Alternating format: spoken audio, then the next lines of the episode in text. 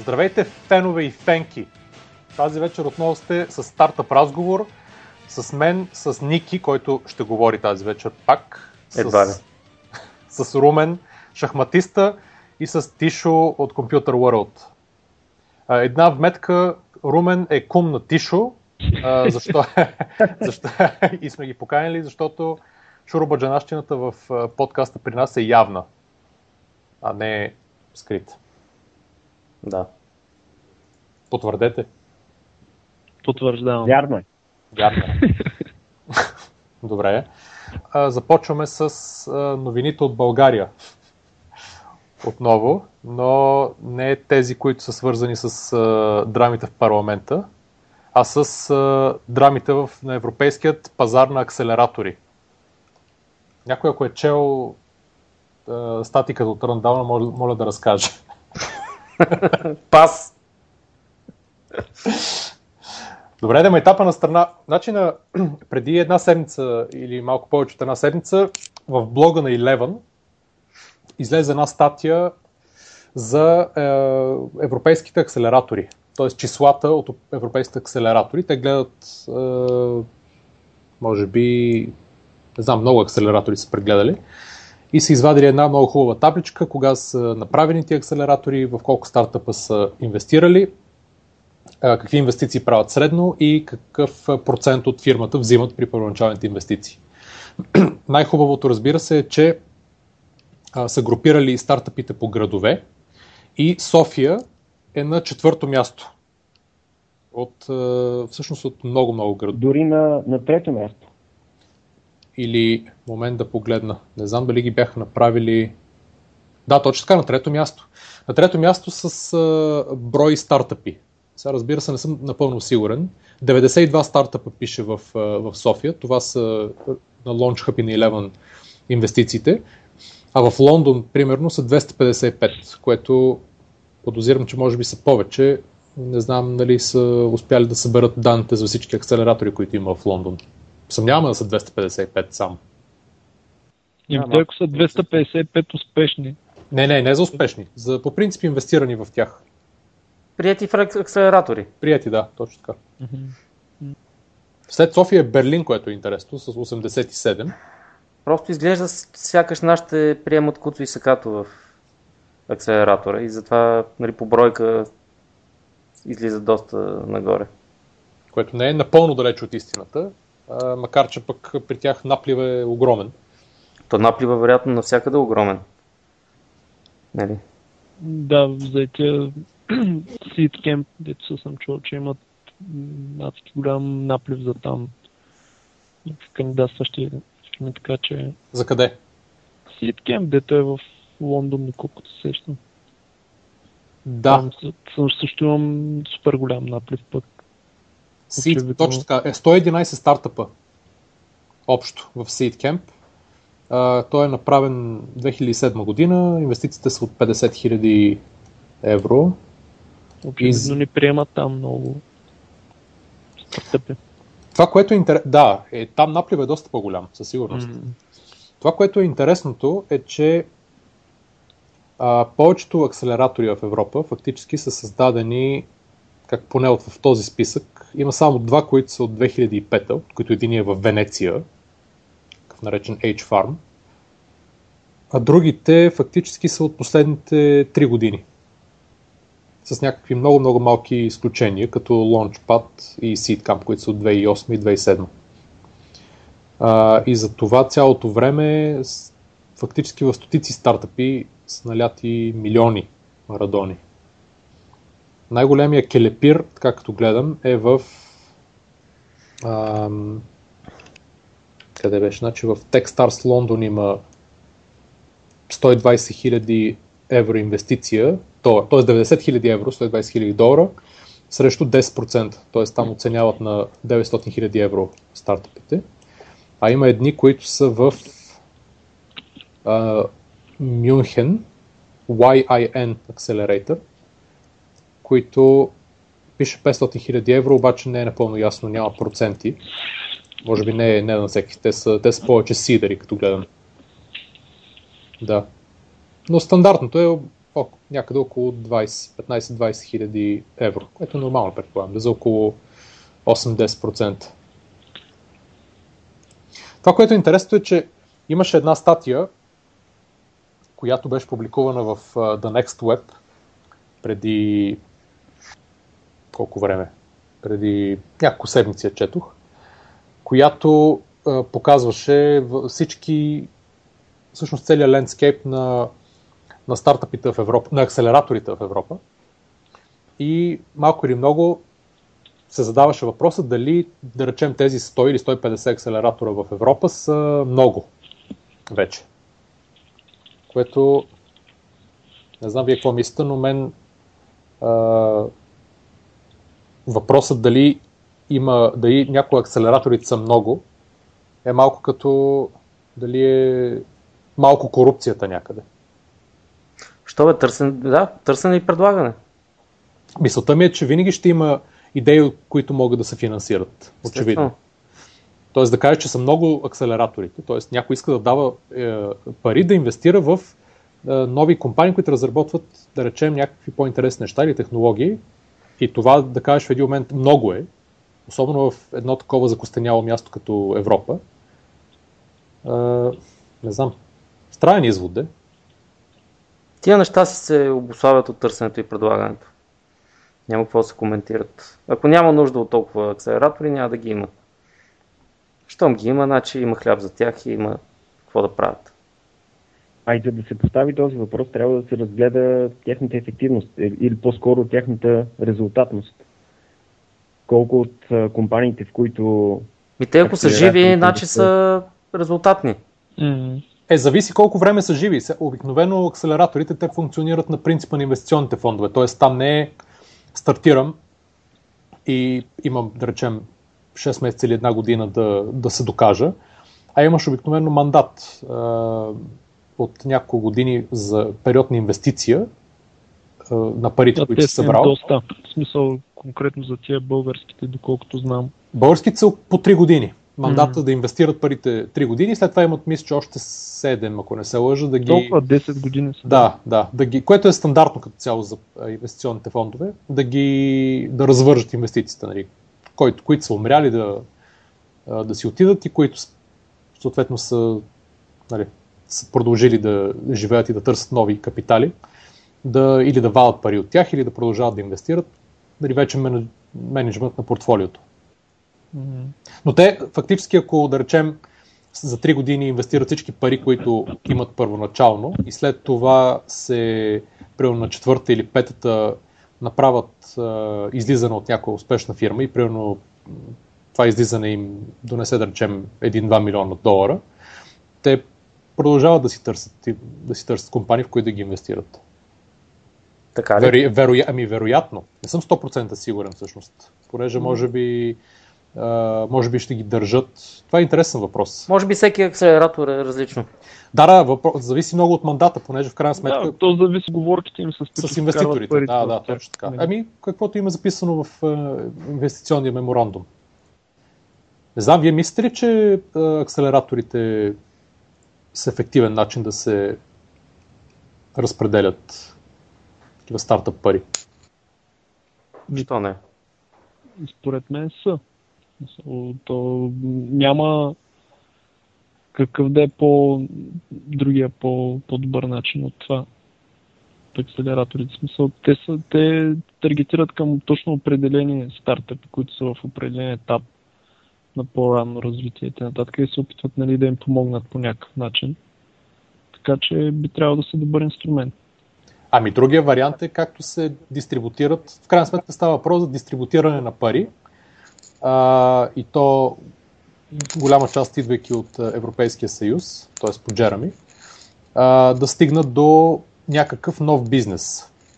Разбира се, това много напомня на, примерно, програмите за отделните европейски програми, по които има грантове от Европейския съюз, от фондовете, които стигат до, да речем, малки, средни или големи предприятия, примерно в България, които кандидатстват и, съответно, администратора в случая, държавата, и парите идват директно от, от тези фондове. Да, обаче идеята е, че там тези фондове не ти помагат с нищо друго, освен да те дадат парите по някакъв начин. И доколкото знам, на тези, тези фондове са доста, доста по-бюрократично достигането до тия пари, е минаване през хиляди документи, през хора, нали, които не са много наясно с това, което правиш. Конкретно, защото тези акселератори са насочени главно към ай ти компании и подобни по-модерни компании, в които държавата рядко има а, достатъчно добри кадри, нали, които да оценят този тип компании, особено когато са пък на доста начално ниво, а, реално изглеждат като неперспективни или като някакви глупости, едно някой се е измислил. И в този случай няма как да се, как да се достигне до подобни пари, примерно по, от еврофондове и подобни грандове. А какъв е въпросът тук? За и против акселераторите? Какво да, би било да... против? Не, не, не е за и против акселераторите, ами дис... дискусия за формата, под която на администрация. Какво значи? Пред мен със сигурност, ако сравняваме държавата като администратор на средства, които да подпомагат бизнес, и акселераторите, в нашия конкретен случай Eleven и LaunchHub, те са в пъти по, според мен, ефективни, по-атрактивни, което е много да, важно. Не са се, се измерими, в смисъл държавата въобще не може да се разглежда като някакъв добър да, администратор. Да, тук имаме посветени екипи от млади хора с опит в тази сфера, които те самите вътрешно имат ентусиазм, те имат хъст да направят нещата, така че да се случат по-добре. А, дър... Отношението на администрацията в България със сигурност, то неминуемо, е много по-безлично към това, което се случва, отколкото отношението на екипите на LaunchHub и Eleven. И, и това създава доверие, а, това създава по-голям интерес към тях. Допълнение, това са млади хора, те правят, те си правят хубави модерни сайтове, правят събития, създават общност. Държавата няма как да създаде общност, обаче какво, те успяват. Какво пречи в крайна сметка държавата да го направи това нещо по подобен начин? Къде е реално се крие пречката според вас? В смисъл, идването на парите от европейските фондове е същото. Кандидатстването, т.е. тези, които искат да получат парите, дали това би било някаква малка ферма или примерно три бакали или някой друг. Т.е. има получател, който в общия случай също има хъс и желание да ги получи тия пари по най-лесния начин, за да може да си задвижи бизнеса или да си подпомогне, да речем, ако е малко по-голяма фирма, да си подпомогне някой инвестиционен проект и така нататък. Къде се, къде на английски се казва bottleneck, къде е шишето на Uh, стеснението на шишето, гърлото на шишето, в което, в което се задръства цялата система. Препани так, камъка. Според мен е там, че... Графчето, ако... което обърна каручката, е, това исках да кажа. Добре. А, според мен проблема е там, че а, в държавната администрация не създават едно звено с много тесен и специализиран екип от хора, чиято задача да е само една, да изпълни конкретни цели, свързани с конкретна програма. Да речем, финансираме ферми, може би финансираме специфично стартиращи ферми или ферми в еди какъв ли етап на развитие. Няма е тази специализация, няма е тази посветеност, на английски dedication. Държавната администрация е много разлято. Аре без английски думи, бе. Да, Тишо, извинявай, ама казва се дедикация. Добре, дедикация. Без английски термини, нека тази вечер без английски термини. Едно, предизвик... Извинявай, Тишо, едно предизвикателство имам към вас. Пробвайте, а, първо, никой да не каже нито една английска дума за целия, за целия епизод. И втор... това, това ще бъде мана небесна и за един от а, нашите най-редовни слушатели и е Станко... Станков, с който се познаваме добре. И другото е да... Май, това стига. Един а, лев по... глоба за всяка чуждица, това ли искаш да кажеш? Да, един лев, точно така. И за всяко... другото е за всяко прекъсване по, по един лев. И много поздрави на нашия друг много верен слушател Илия.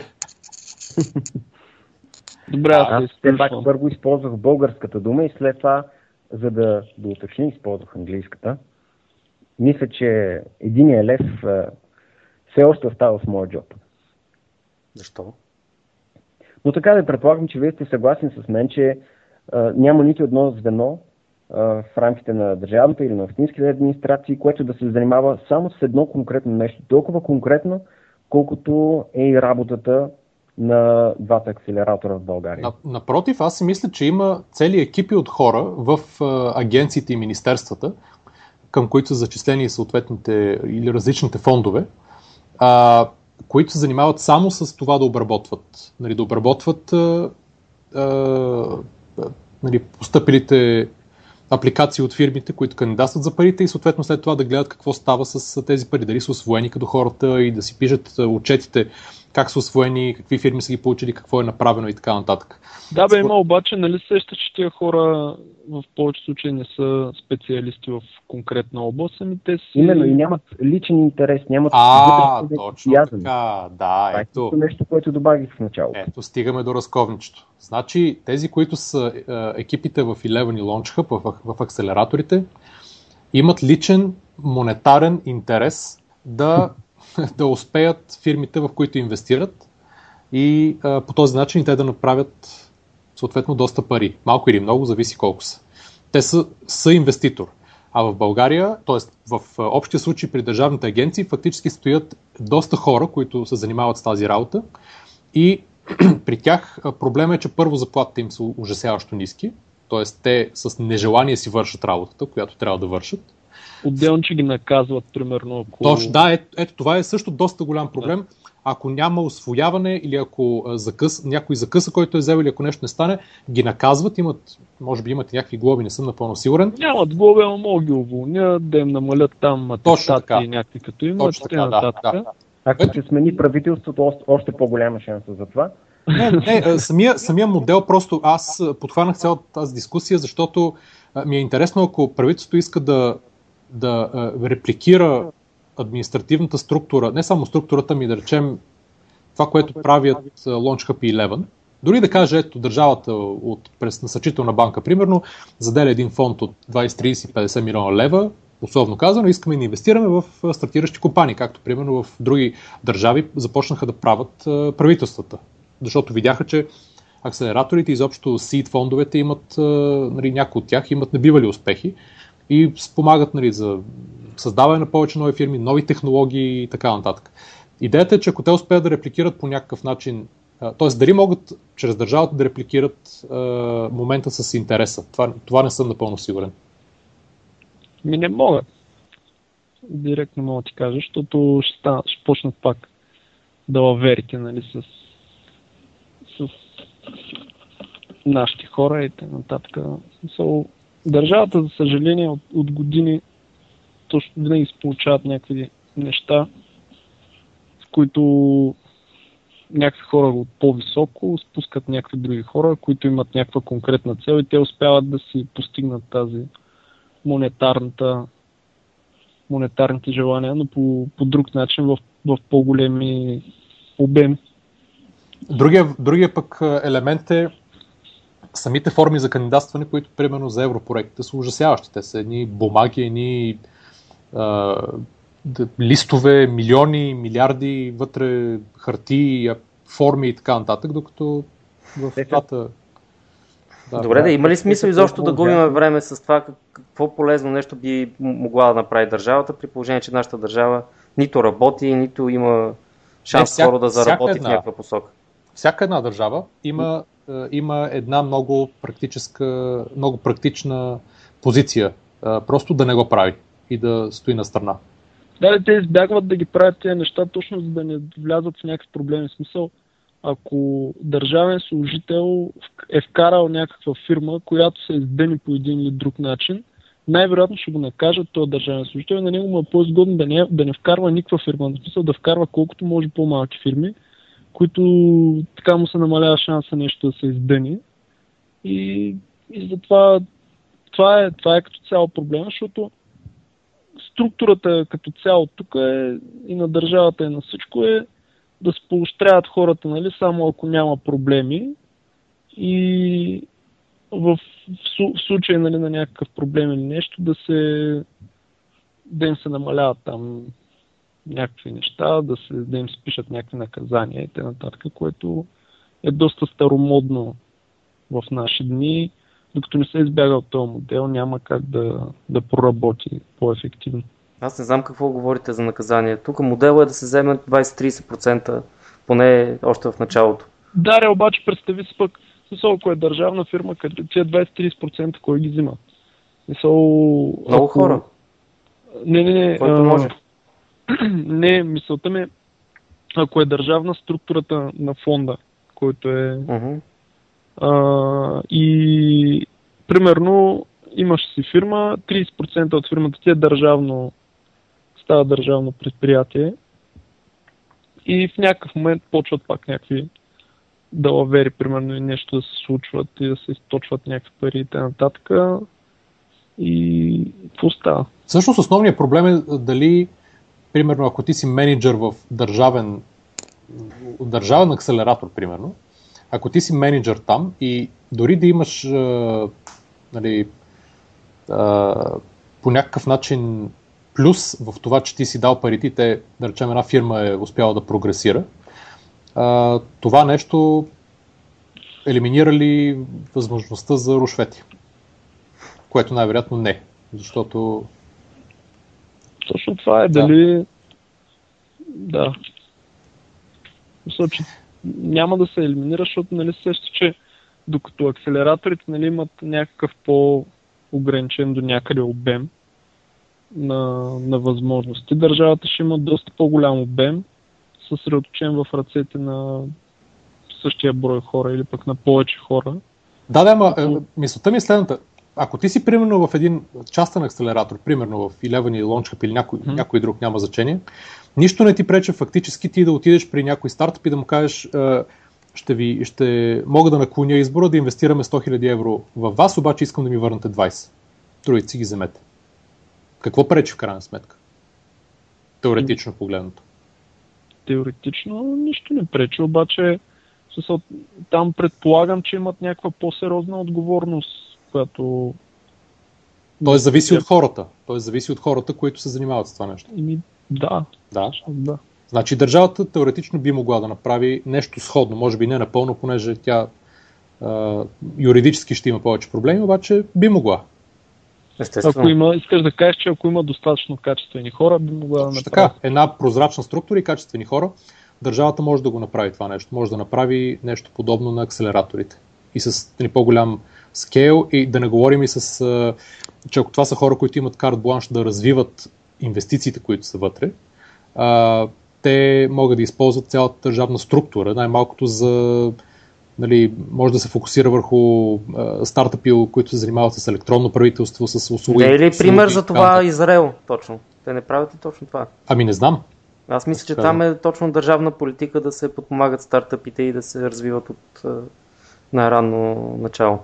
Да, не съм сигурен точно как го правят. И аз не съм, но... Може би просто държавата стои на страна, е, от, остава частния сектор да се занимава с инвестиционния риск и съответно с е, всички печалби, от, от, които следват от него. Обаче фактически е направила средата да е такава, каквато... Ми, също е, мисля, че ги подпомага по някакъв начин, но не знам точно какво става. Вероятно е, да не говорим обаче, че тя пък има и регулативна функция там, която е много интересна и което, което излезе при покупката на Waze от Google. А, има един човек, който се занимава с, или който контролира а, цялата интелектуална собственост, която е дори на частните фирми, която е собственост на Израел, ако фирмата, която е, а, е развила е в Израел. А, също нещо ги има и в щатите и така нататък. Идеята е, че ти не можеш да изкараш тази интелектуална собственост, която примерно е патентована там, ако без да ти разреши съответно тази агенция или не знам точно каква е структурата. И в случая Waze се съгласиха да продадат на Google за малко по-малко пари, отколкото предлагаха примерно, не знам, Apple или Facebook, защото Google се съгласиха Waze да остане в Израел и да няма нужда да местят интелектуалната собственост, което беше, мисля, пречупвачна сделка. Бях готов с дзън-дзън. Знай си. Трябваше ми известно време, да. Добре, мисля, че нещата са ясни тук. Просто беше такава кратка дискусия по темата. Мисля, че извода е, че това, което ти казваш, е напълно възможно, просто ние сме още индианци, не сме се толкова развили за... Да, но този извод е важен, понеже стандартният отговор би бил не става. Еми, защо да не става? По-скоро би трябвало да потърсим в някои по-развити и нормални държави от нашата, дали това нещо не се прави вече. Аз предполагам, че се прави. Нали, дали а, има държавни акселератори? Най-вероятно, да. Като говорим за... Да, кажи, Боби, да не ме глобят един лев, след това съм аз. Добре, аз щях да мина към следващата новина, но ако ти искаш нещо още по тази тема да кажеш. Ами да, бих казал, че все пак идеята да се опитаме да вменим една такава допълнителна функция на държавата, която не е точно основна функция, може би няма и толкова много почва. Мисля, че ще се съгласите, че държавата колкото по-малко участва в бизнеса, толкова по-добре. И начинът, по който в момента се развиват нещата с самостоятелни акселератори, е за мен доста по-адекватен, отколкото каквото и да е направено от държавата. Поне в нашите географски ширини не вярвам. Те не се изключват да нещата. Нещо добро. Те не се изключват нещата. Държавата да си бута не на акселератори, акселера... акселератори и да има и частни такива. Просто казвам, няма нужда да е едно за сметка на другото. Да, да, но обезмисля се до някакъв смисъл да да се дублират някакви неща, защото а, реално стават до някаква степен конкуренти, както да го погледнем, но как, както и да е. И това е хубаво за всички. Значи единственият проблем, обикновено, когато държавата навлиза в един сектор, независимо дали е такъв или нещо друго, има един термин, който е нали, в, в, в общи линии държавата да отчужди частните капитали и частната инициатива. Защото когато тя влиза, тя обикновено влиза доста по-тромаво, с много по-голяма голям обем средства, да речем, или размах, отколкото частния сектор и да речем той може да се подплаши, да избяга и да реши, че не може да се бори и нали, по някакъв начин това да е навреди на цялата екосистема. Нали, това е единственият аргумент. Против. Против, да. Добре, минаваме на следващата новина, която е доста интересна.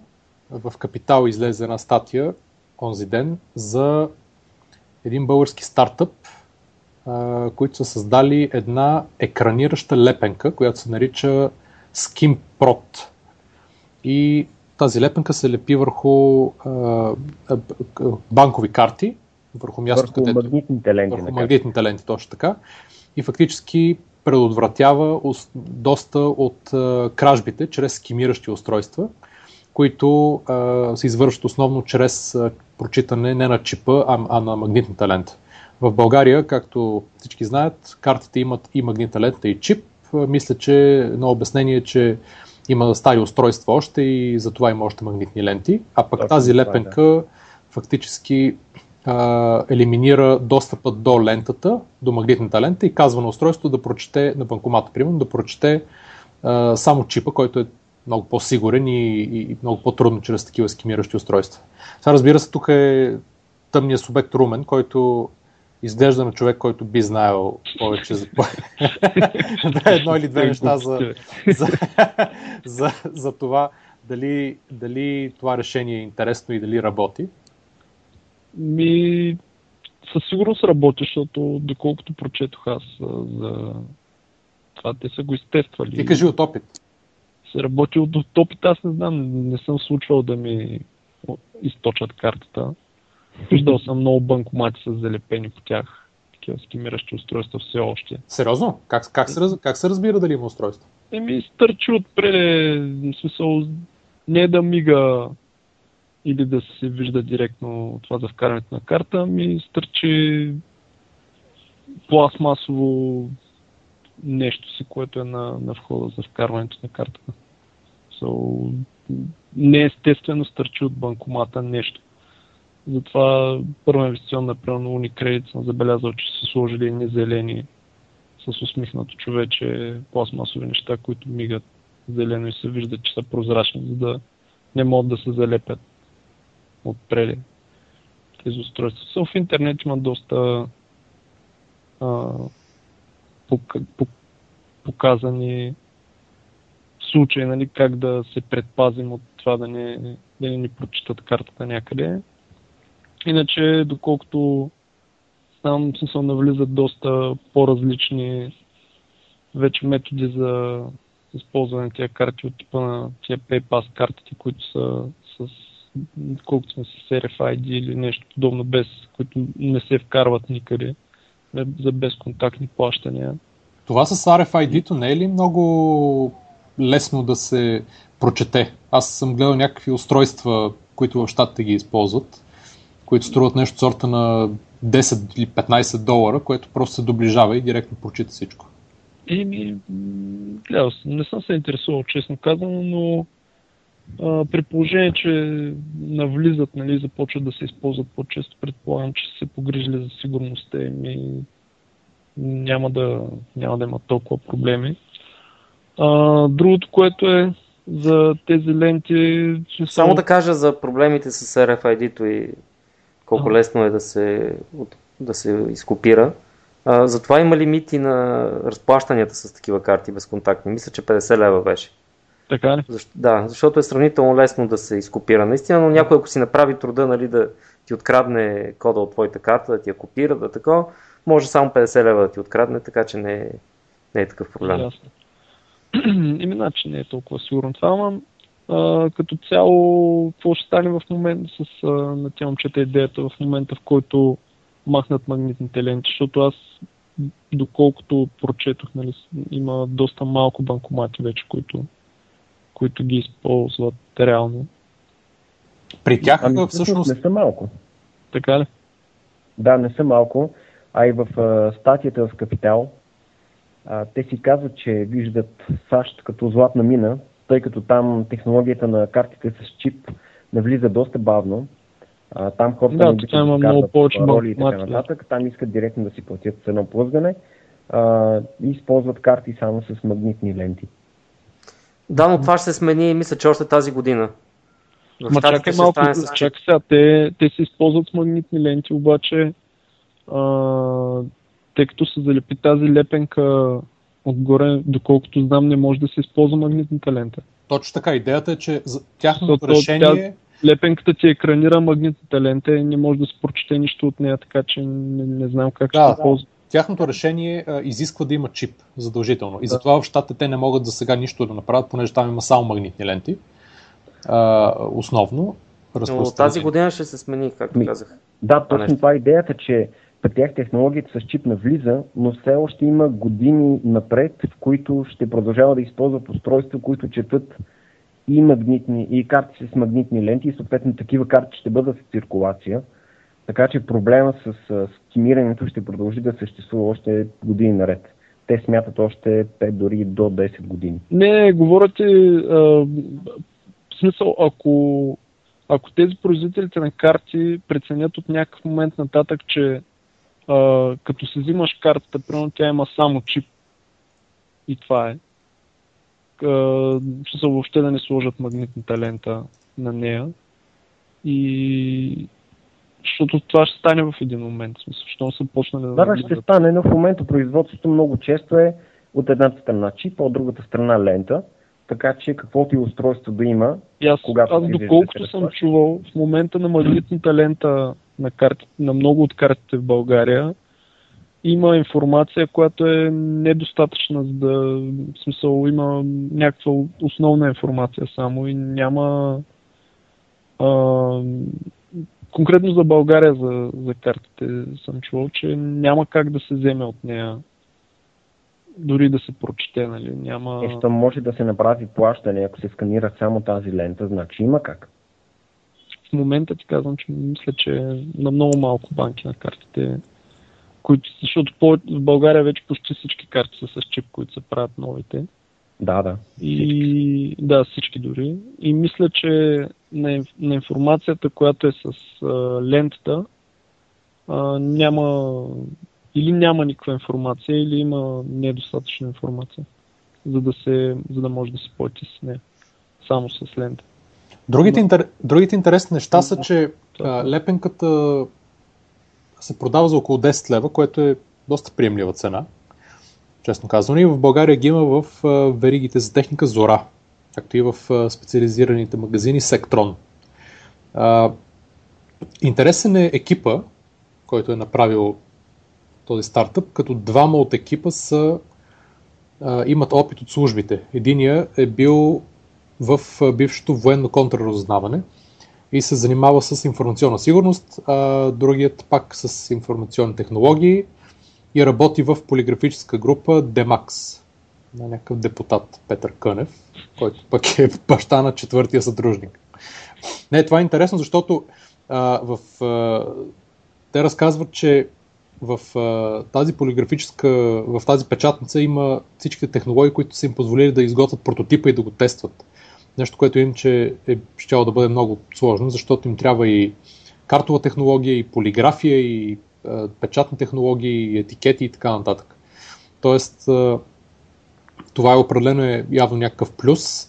Сами се финансират, в момента продават в България, пише, че са продали около хиляда карти или две хиляди карти, около хиляда в Венецуела. Да, предполагам, че Латинска Америка е място, където е, би могъл такъв продукт да намери доста добра реализация. Е, до сега са инвестирали около петдесет хиляди лева, като ще инвестират още около двеста хиляди лева, мисля, че беше, които ще си осигурят сами. И то в близките няколко месеца. Да, до края е, на годината. Писа, да, до края на годината за маркетинг и за разработване. Доста интересно е, определено. Дори да се окаже, че продукта ще има реализация примерно четири-пет години, мисля, че ако наистина е решение, което няма много аналози в момента и е патентовано добре, то може да се... могат да направят много хубава фирма. Може, а и всяка държава е различен пазар, тъй като технологията с чип не е навлязала навсякъде. Ясно е, те си знаят, че в Европа няма смисъл толкова много да разработват, но в Латинска Америка, както ти каза, пазарът явно е подходящ за тази лепенка, за техния продукт.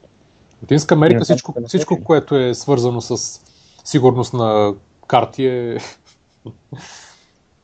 Явно заради съвместимост банките дълго време ще поддържат и, и лентите, и чиповете, така че може би и десетина години ще са полезни тези лепенки. А и момчетата казват, че тяхната цел е да покрият само нула цяло и пет процента от населението на всяка държава, в която влязат, което не е толкова висока цел и съвсем логично звучи да могат да я покрият. Не, да. Не, малко странно, тъй като отворих в момента на първа инвестиционна и виждам, че а, нали, може би на банките е няко, някаква игра тяхна, тъй като а, пише, че а, важната информация се съхранява в нейния чип, а не върху магнитната лента. Това е за ви пи ай картите, конкретно са написани. А, което ме навява, че или наистина няма, а пък преди това предното изречение пък пише, че а, магнитната лента позволява използването на карта на всички модели, банкомати и пос устройства в цял свят. Добре, де, а в такъв случай едно скимиращо устройство разчита ли чипа? Не. Не, няма как да го разчита. Е, в такъв случай при положение, че има достатъчно много устройства постоянно, явно, които работят, значи...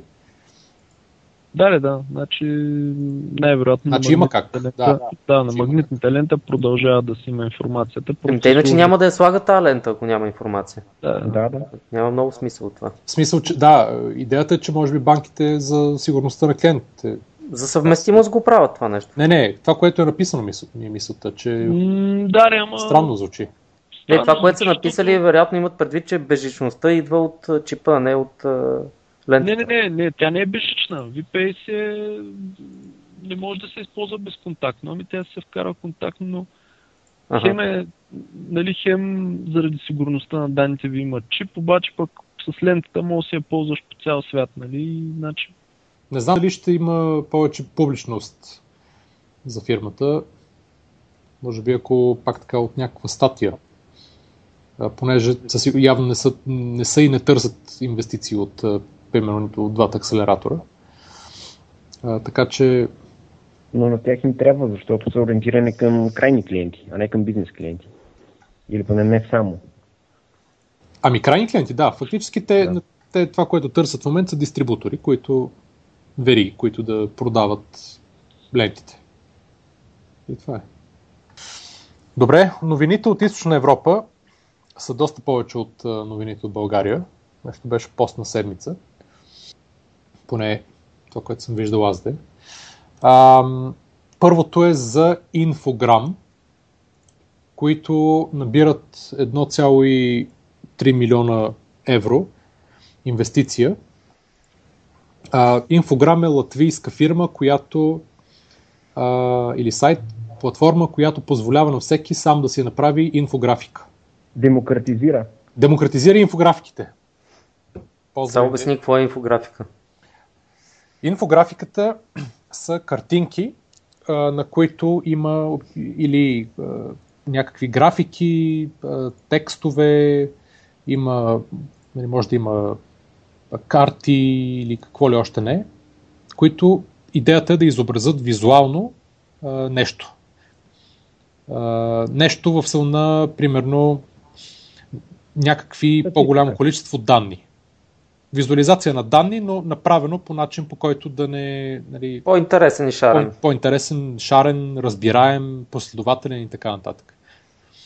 А, и има най-различни сайтове, които дават възможност да се правят, т.е. дава възможност човек да си направи или да получи инфографика, когато даде някакви данни, каже какво иска и примерно хора, които се занимават професионално с това, го му я направят. Такъв сайт примерно е Visually, които също са набрали мисля около осем милиона долара преди около, да, преди около месец. месец. А, но те, те не знам, те мисля, че не са от Източна Европа. А, Та, интересното при Инфограм обаче е, че човек сам си слага данните и, и си избира от е, един набор от различни дизайни, графики, да си добавя графики, карти и така нататък. Тоест, е, на мен ми хареса, че и сайта направи доста добре. На мен ми хареса, че човек сам си ги прави, а няма нужда да плати примерно сто или двеста или триста долара на някой да му направи инфографика. Освен ако не иска нещо по-изчанчено, естествено. Не знам, някой от вас ползва ли инфографика? Тази услуга. Много интересно ми стана, но не знае нея. Да, и аз мислях да я използвам. Точно се зарових тук преди, преди да започнем. А, не знам някой дали има опит с а, да си е плащал да му направят инфографика от вас. Аз не съм, но точно за утре или в други ден готвим една инфографика, тъй като днес беше финала на един гейминг турнир при нас. Game Ninja. И искаме да направим инфографика, с която да представим как се развил турнира тази година спрямо миналата година. Но не знаех за тази услуга и сега ще видим дали тя няма да ни помогне да направим инфографиката по-бързо, по-лесно и дори по-интересно. Какво представляваше този турнир? Турнир по League of Legends и World of Tanks. За World of Tanks формат беше трима срещу трима, а за League of Legends едно срещу едно или пет срещу пет. Ага. И няма да разказвам подробности. Правихме го съвместно с и ес ел България. Използвахме тяхната платформа за турнири. Предавахме на живо всички матчове по телевизията ей еф кей. Беше доста интересно. Доста по-успешно от миналата година и сме доволни. Изобщо тренда в, за визуализация на данни, който набира последните две-три години, е много интересен. Това, това е най-умното, което успях да измисля. Не знам, някой има ли който да мисли, че не е много интересен този тренд? Ами интересен е и аз много се радвам всеки път, когато успея да открия някаква онлайн услуга или приложение, която да ми помогне в това да визуализирам неща, които изглеждат по-добре визуално, отколкото просто разписани или няма друг начин да се представят. Случая с инфограм е такъв, случая с облаците от думи, които не знам дали на български въобще се наричат по този начин, на английски е Word Cloud. А, Един лев. Му... Един лев в фонда за а, алкохол, е, опитах алкохол се, за гости. Облак от думи. А, има също няколко такива онлайн услуги, поне няколко, които работят много добре. А, има нови възможности за изготвяне на презентации, които са много по-лесни за употреба от PowerPoint, примерно. Един от тия варианти е Haiku Deck, едно интересно приложение, което стартира от iOS, iPhone и iPad. И не знам дали не се... Мисля, че работят в момента по версия за Android, но е много обещаващо приложение. Наистина е страшно лесно да се създават презентации с него. Та, тенденцията за визуализиране по нови, лесни и атрактивни начини наистина има и, и е доста гореща, според мен. Да не говорим, че не убиецата ми, основният конкурент на PowerPoint при презентациите поне, Prezi, е стартирал от Унгария преди няколко години и е супер популярен в момента. А и, а и самата платформа е много добра. Наистина, презитата са бяха много дизруптивни за, за тези две Д стандартизирани презентации, които Power, PowerPoint а, бълваше. Не, моля се, дизруптирани е да български, понеже... Да, ле, яко българска дума. дори, да, дори да е адаптирана. Ако е адаптирана, а, може... Тебе няма да играя с Scrabble. петдесет процента. петдесет стотинки, ако е адаптирано от английски. Така, а между другото, като споменахме за поредната демократизация на нещо, в, на сайта се завихри една кратка дискусия за а, дали прекалената демократизация е добре или не. Под демократизация става въпрос, а, че, че в момента всеки, който създава някакъв, а, някаква такава онлайн услуга или или продукт, мобилна апликация или каквото ли било, в един момент гледа да го продаде. Това води доста добре към следващата ни новина, която е за продажбата на Viber, която е присъства тук единствено, защото бях се заблудил, че Viber е бел, от Беларус е стартирала. Тя се казва, че е израелска фирма, просто има девелопмент център в, в Беларус. Развоен център. Развоен, извинявай, да, ето тук вече има един лев. А, така че... Аз ги записвам тия. Да, да, представям си. Представям си. Де да водиш и статистика за оценките на, на оценките, които давахме миналия път на стартъпите, които ще даваме а, този път. Дайте да дадем по една оценка за лентите, за, за банкоматите. А, аз, да, аз бих дал а, шест цяло и пет. Аз тъй като... Тъй като установих долу-горе каква е логиката и ще я кажа набързо, нали, вие после може да я отрежете, ако решите, но а, банкоматите в България използват някаква и, и ем ви технология, която проверява дали картата има чип и ако а, и на магнитните ленти съответно е записана също информацията, обаче ако ти направиш дубликат на тая карта, смисъл сканирал си само информацията от магнитната лента, имаш пин кода и я сложиш в карта, която е с, с тази технология, сложиш тази карта, която е новата дубликата в банкомат, който използва тази и ем ви технология. Той като види, че картата ти няма чип, ще я глътне веднага, нали, като разбере, че е дубликат. Обаче е в случай, когато Да, да, когато е в България и банкомата, банкомата, когато използва такъв и ем ви формат.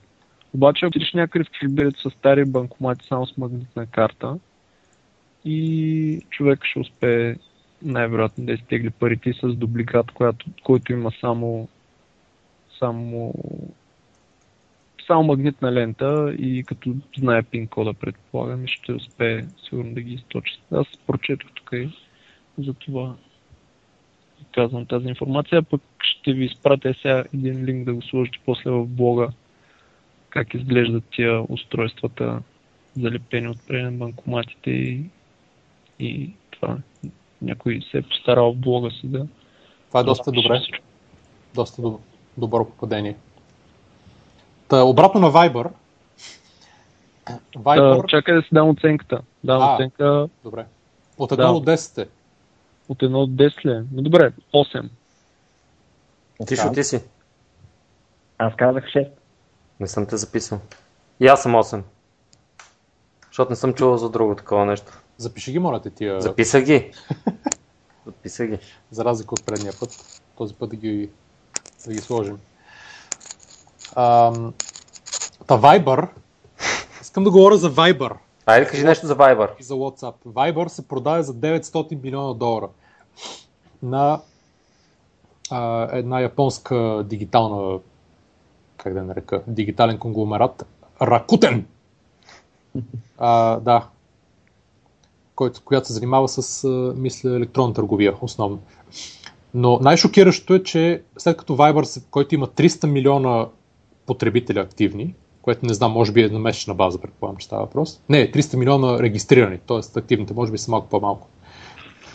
А, фактически плащат а, деветстотин милиона или около а, три долара на потребител. Докато WhatsApp, който се продаде една седмица след Viber за деветнайсет милиарда долара и които имат четиристотин и петдесет тогава а, милиона потребителя регистрирани, не знам някой да сметне, но излиза може би около петдесет долара на потребител. А Skype колко имаше, когато се продаде, между другото? И той имаше към четиристотин. Skype, да, а то се продаде за осем цяло и пет милиарда долара, но често казвам, не помня колко потребители има. Мисля, че беше около четиристотин, но сега ще го проверим. Мисля, че като технология Viber е много подобен на, на Skype. Не, не. Не е ли по, начин, по този начин да не. Функционира сходен? Тоест... М-м, викаш. Един лев. Един лев глоба. Не. Пиши и глобите. Не е по-подобен начин. А, и сега ще, ще го развалят най-вероятно и Viber-а. Тъй като Skype, откакто го закупиха още първите, после сега го развалят. И в момента Microsoft вече тотално го развали. Като крашне ми на Ubuntu-то. Като крашва на Ubuntu-то, да. И, и другото, което е чатът много натоварва компютрите, примерно на, на по-стар компютър е абсолютно невъзможно да се инсталира Skype, по проста причина, че Microsoft точи огромно количество информация през Skype а, за конкретния компютър. Дори имаше скандал, кой, който, не знам, някоя държава осъди Microsoft, мисля, че Германия бяха те, главно те се занимават с подобни. Мисъл, главно те се защитават, то реално това е защита на, на, на хората в държавата си, че Microsoft бяха почнали да пускат Skype да ти сканира компютъра, дали е с пиратски Windows и мисъл, бяха пуснали а, вътре Windows Genuine Activation Checker, който е. И най-вероятно в някакъв момент Viber ще го направят нещо подобно, защото това, с подобни, подобни услуги няма как да печелят а, от, а, от плащанията на хората, тъй като те са прекалено големи и тежки и т.н. за поддръжка. И ценното на тези услуги са информацията, която можеш да взимаш за хората, в смисъл да ги следиш общо взето и да я продаваш тази информация за някакви цели. А чакай, значи WhatsApp фактически... Само да вметна, че Skype към момента, към който се продаде, е имал сто двайсет и четири милиона потребители всеки месец, логвали се в него, и по двайсет до трийсет милиона нали, онлайн по, по всяко време. Добре, въпросът сега е какво ще правят Rakuten с Viber.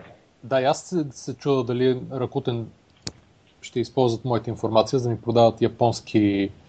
някакви японски продукти. В момента гледам, че топ а, продаваното стикърче в Viber е на пандичката на Rakuten. Така че може би това е бизнес модела. Да ти седи на профилчето. А, искам да върна разговор там, където трябваше да стане.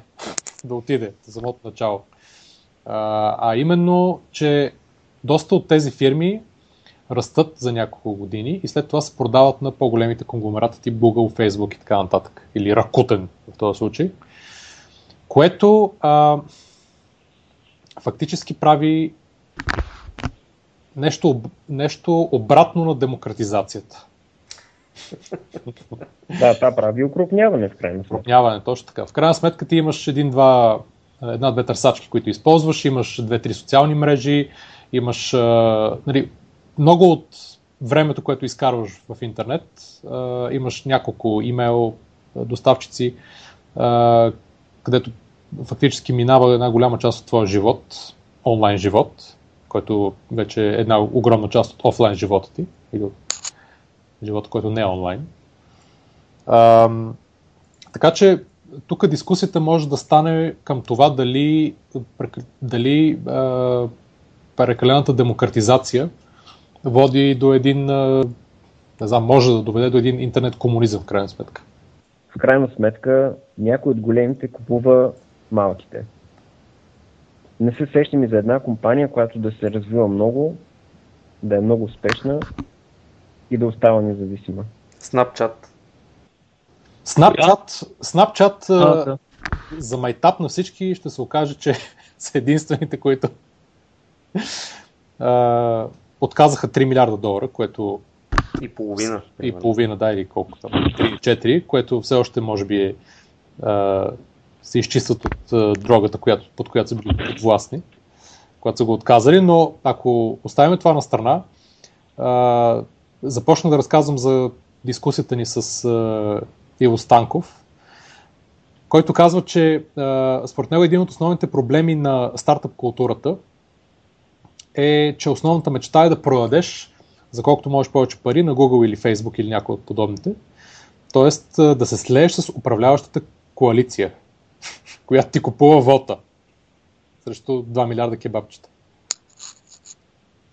Интересно, но същевременно самите Facebook дадоха пример, като не се продадоха, опитваха се а, и Microsoft да ги купят, и други компании, но те не се продадоха. И в крайна сметка те са на нивото да купуват масово. В момента обаче те не са, не са се продали, понеже са им предложили обидно ниска цена явно в един момент. Може и при Snapchat да е подобен, подобна ситуация, те не знае, но така или иначе има и добри примери на компании, които само преди няколко години са били малки или средни, а сега са огромни.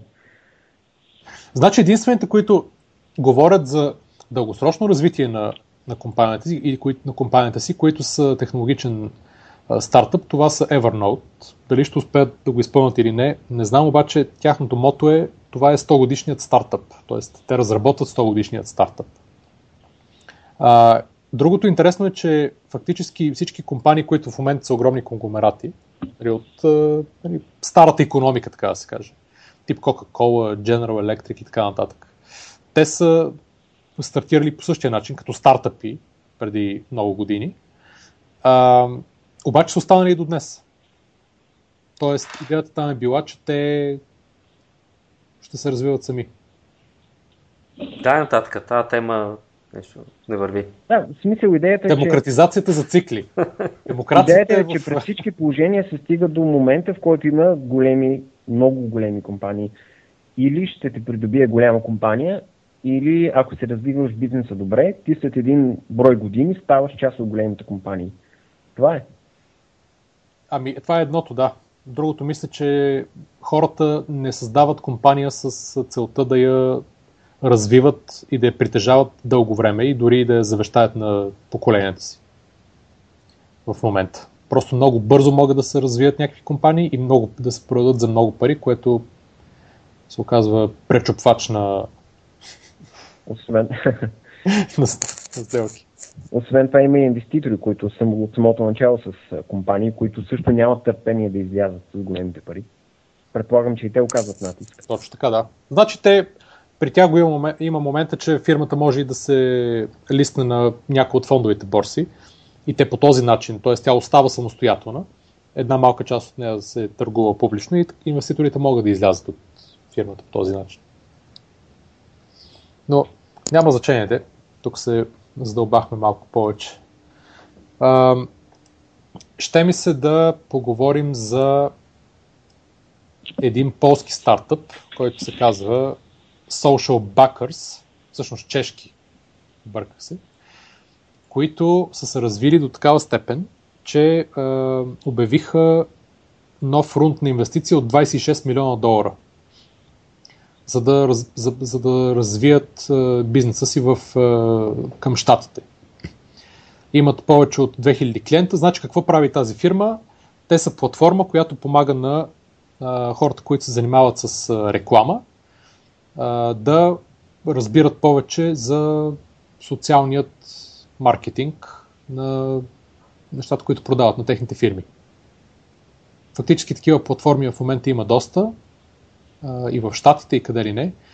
И идеята е, че ако нали, един от основните канали, по които фирмите се рекламират, това са социални мрежи, социални канали, а, онлайн а, методи за, за набиране на клиенти, за, мен, за менажиране на, брандо, на бранда на фирмата. И им трябва платформи, които да събират цялата информация а, от, а, за това какво правят и да им показват начини, по които те могат да оптимизират, къде бъркат, къде, са, къде върви добре и така нататък. И тази една такава платформа.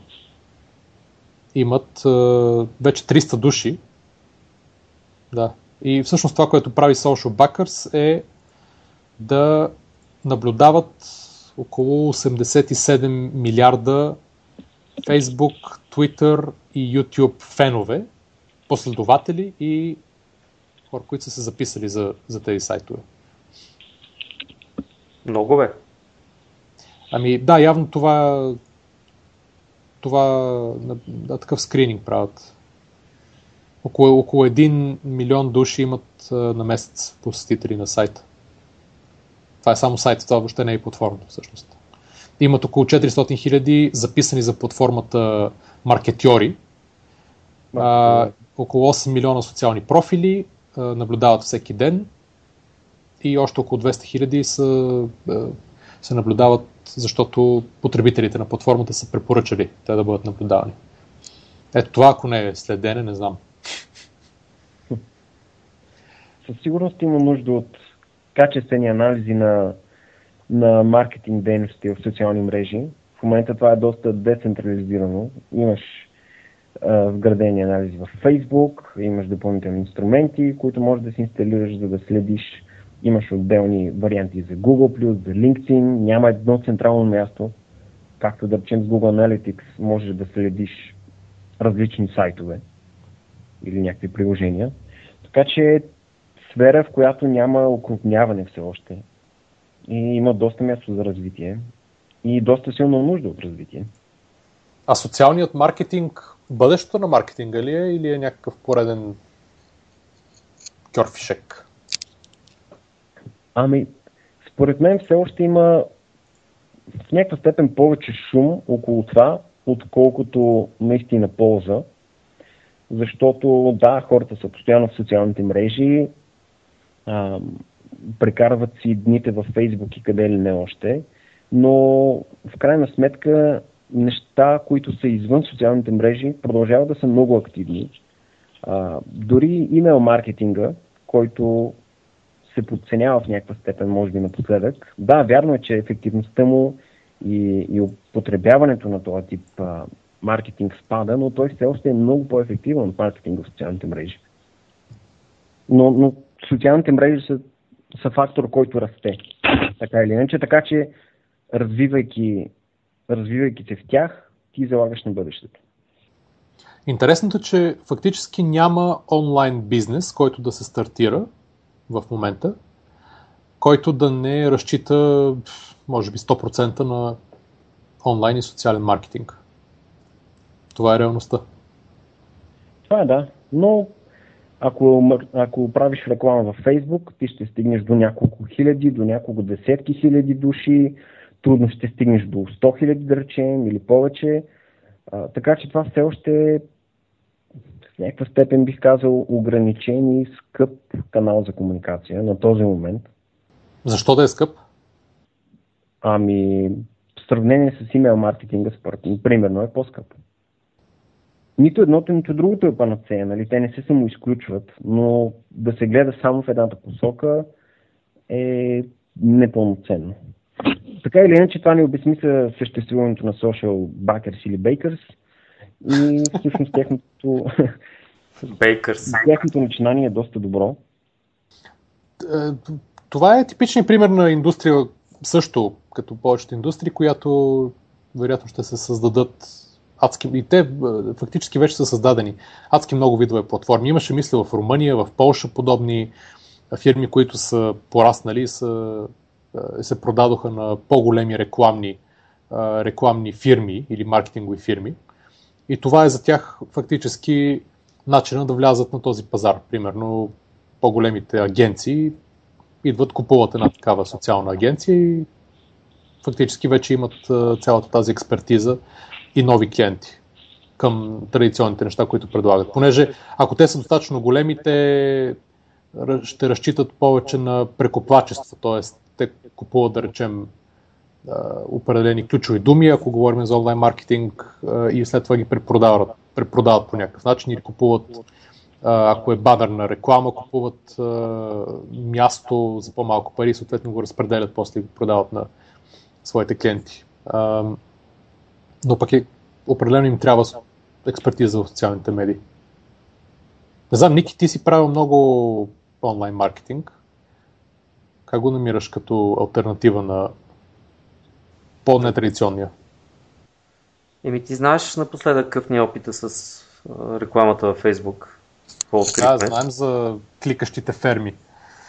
Да, това не знам дали, мисля, че не сме го обсъждали в подкаста. Не, я разкажи.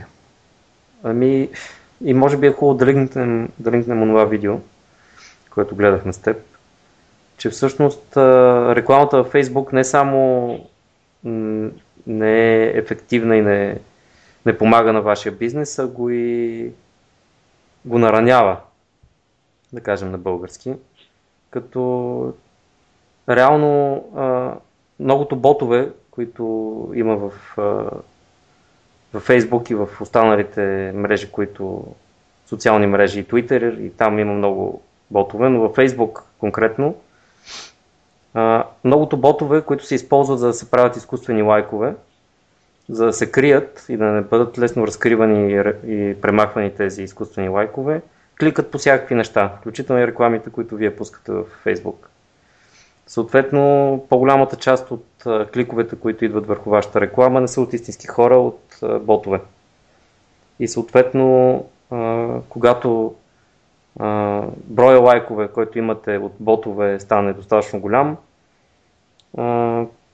вече каквото и да поснете в Facebook през вашата страница, то не достига до истинските потребители, тъй като повечето, повечето от вашата аудитория реално са ботове.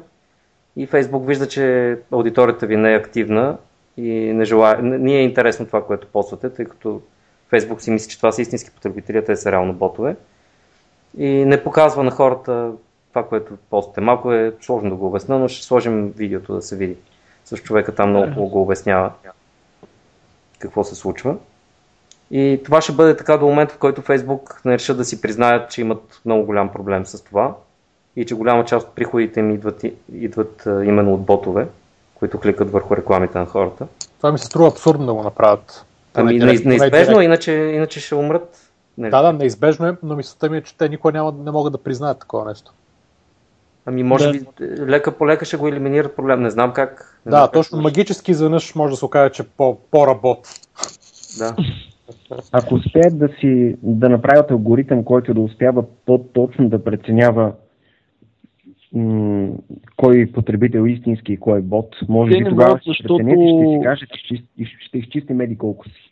Не могат да ги изчистят по простата причина, че самите профили, които се създават на, на тези ботове и т.н., ги създават до някаква степен реални хора. Аз пък съм чувал и съм... Мисля, че дори имаше също видео с а, как... А, кепчите, тия, които са най-трудните от типа на Google рекепча и тия, се плаща и отзад реални хора, там милиони хора въвеждат наистина на ръка. Ги въвеждат и просто към момента е много трудно да се идентифицират дали наистина не е човек, защото до някаква степен може в началото да го, да го регистрира истински човек. Ама няма юзера. Никакъв проблем Бота. Да е човек, който клика.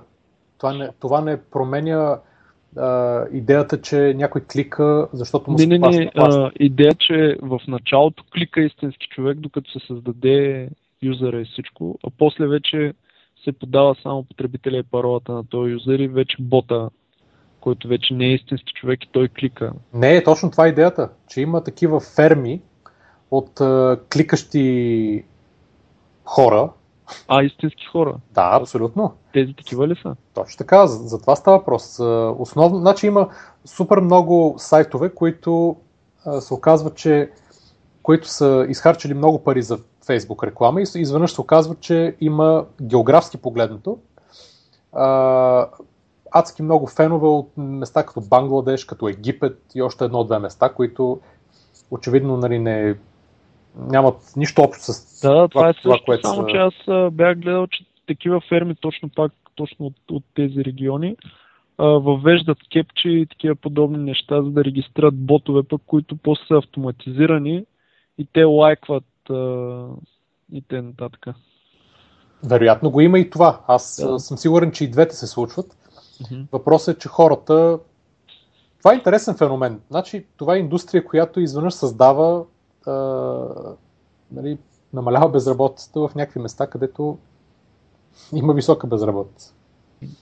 Да. Аз съм сигурен, че в България има такива ферми.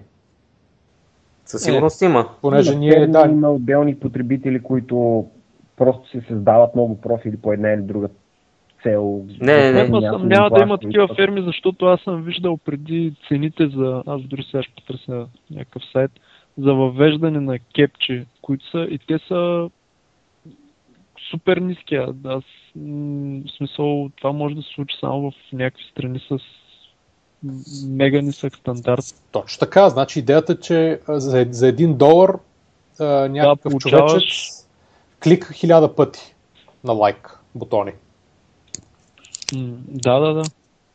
Даже по смисъл за кепчите, което е още по-трудно, защото там не е само да кликаш, ами трябва да, нали, да гледаш кода, които доста пъти са доста гадни кодовете и да го въведеш те нататък и имаше някакви адски ниски цени, които, които са кулеви. Аз се принудих да махна рекапчата от един от сайтовете ми, защото ботовете я познаваха, просто все едно автоматично го правят. Нали? Така че тя със сигурност, да, със сигурност има много ферми, които единствената работа е да седат там и да, да решават капчи. И най-вече рекапчата, защото тя е най-популярната.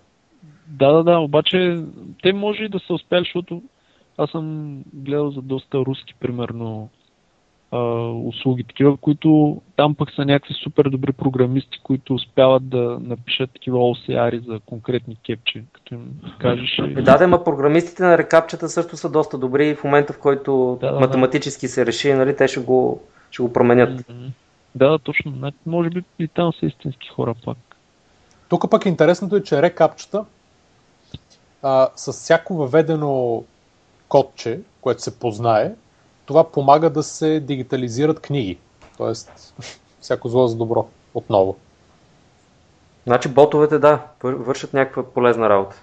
Е, вършат там, където а, самата услуга е направена да, да вършат. Ами нека, замисли се. А, значи ние, примерно, а, на нашия профил във Facebook също имахме, когато сме пускали Facebook кампании, то е рестриктирани само до България, нали, и на български написани.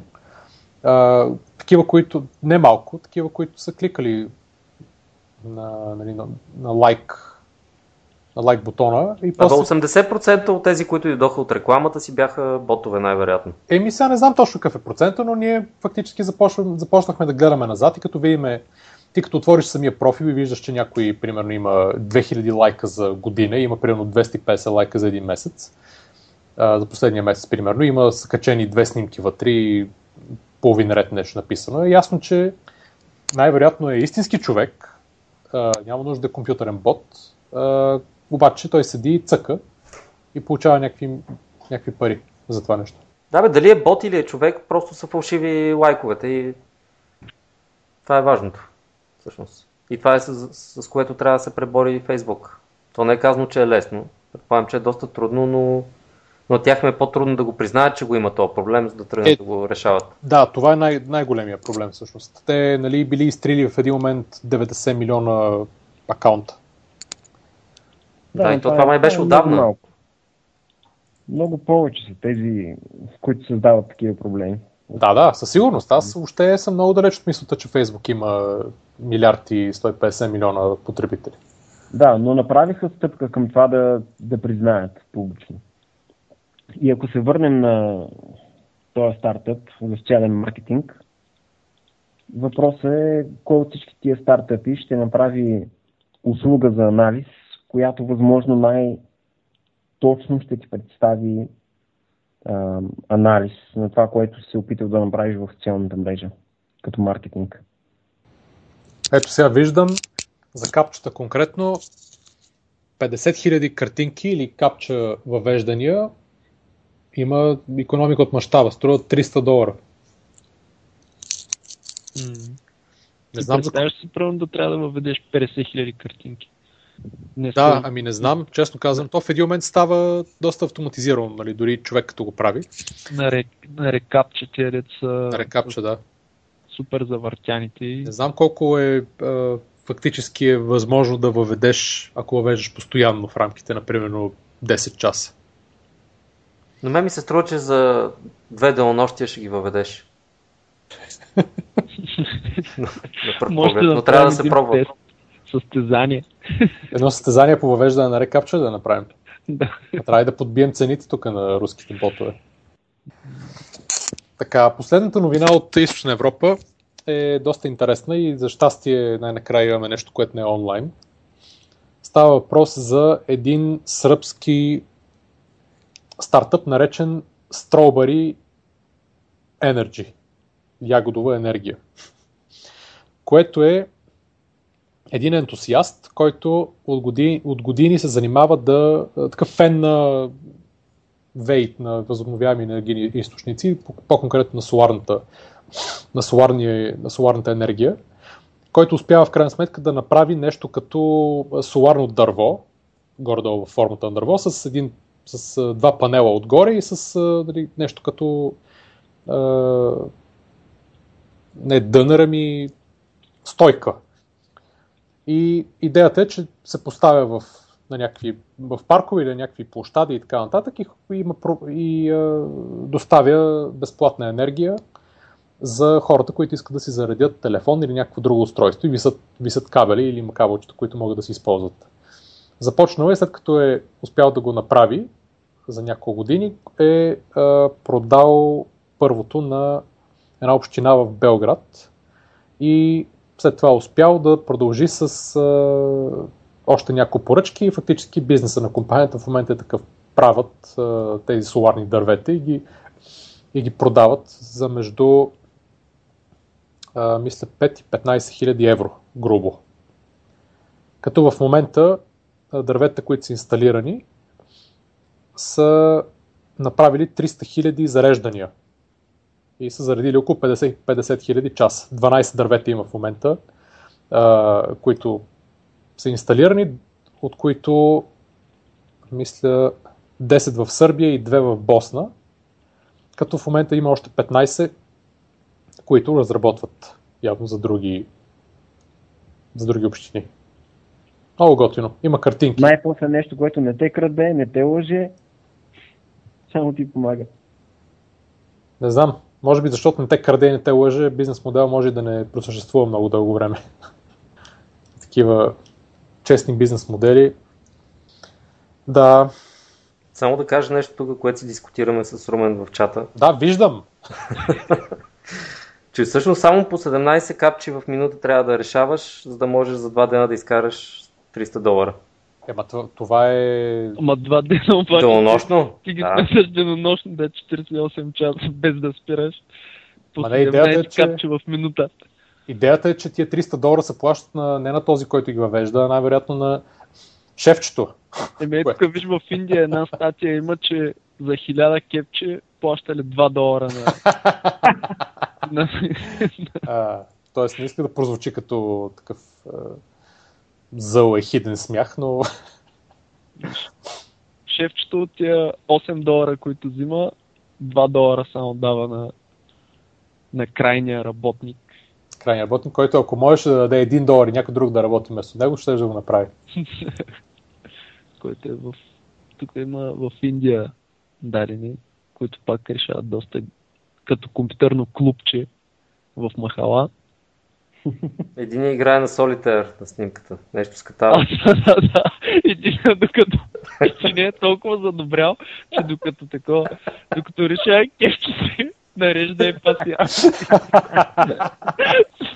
Докато му рефрешва страницата в тая по-малко от секунда, нали, докато му рефрешне следващата капче, той нарежда и пасианс. Така, че... Според мен го отворил в различни прозорци и едновременно ги прави и двете.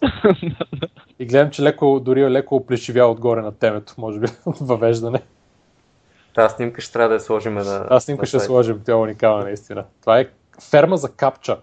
Значи едно време има, в момента има ферми за крави, ферми за охлюви, ферми за ферми парни с компютри, дата центрове. Има и ферми за капча.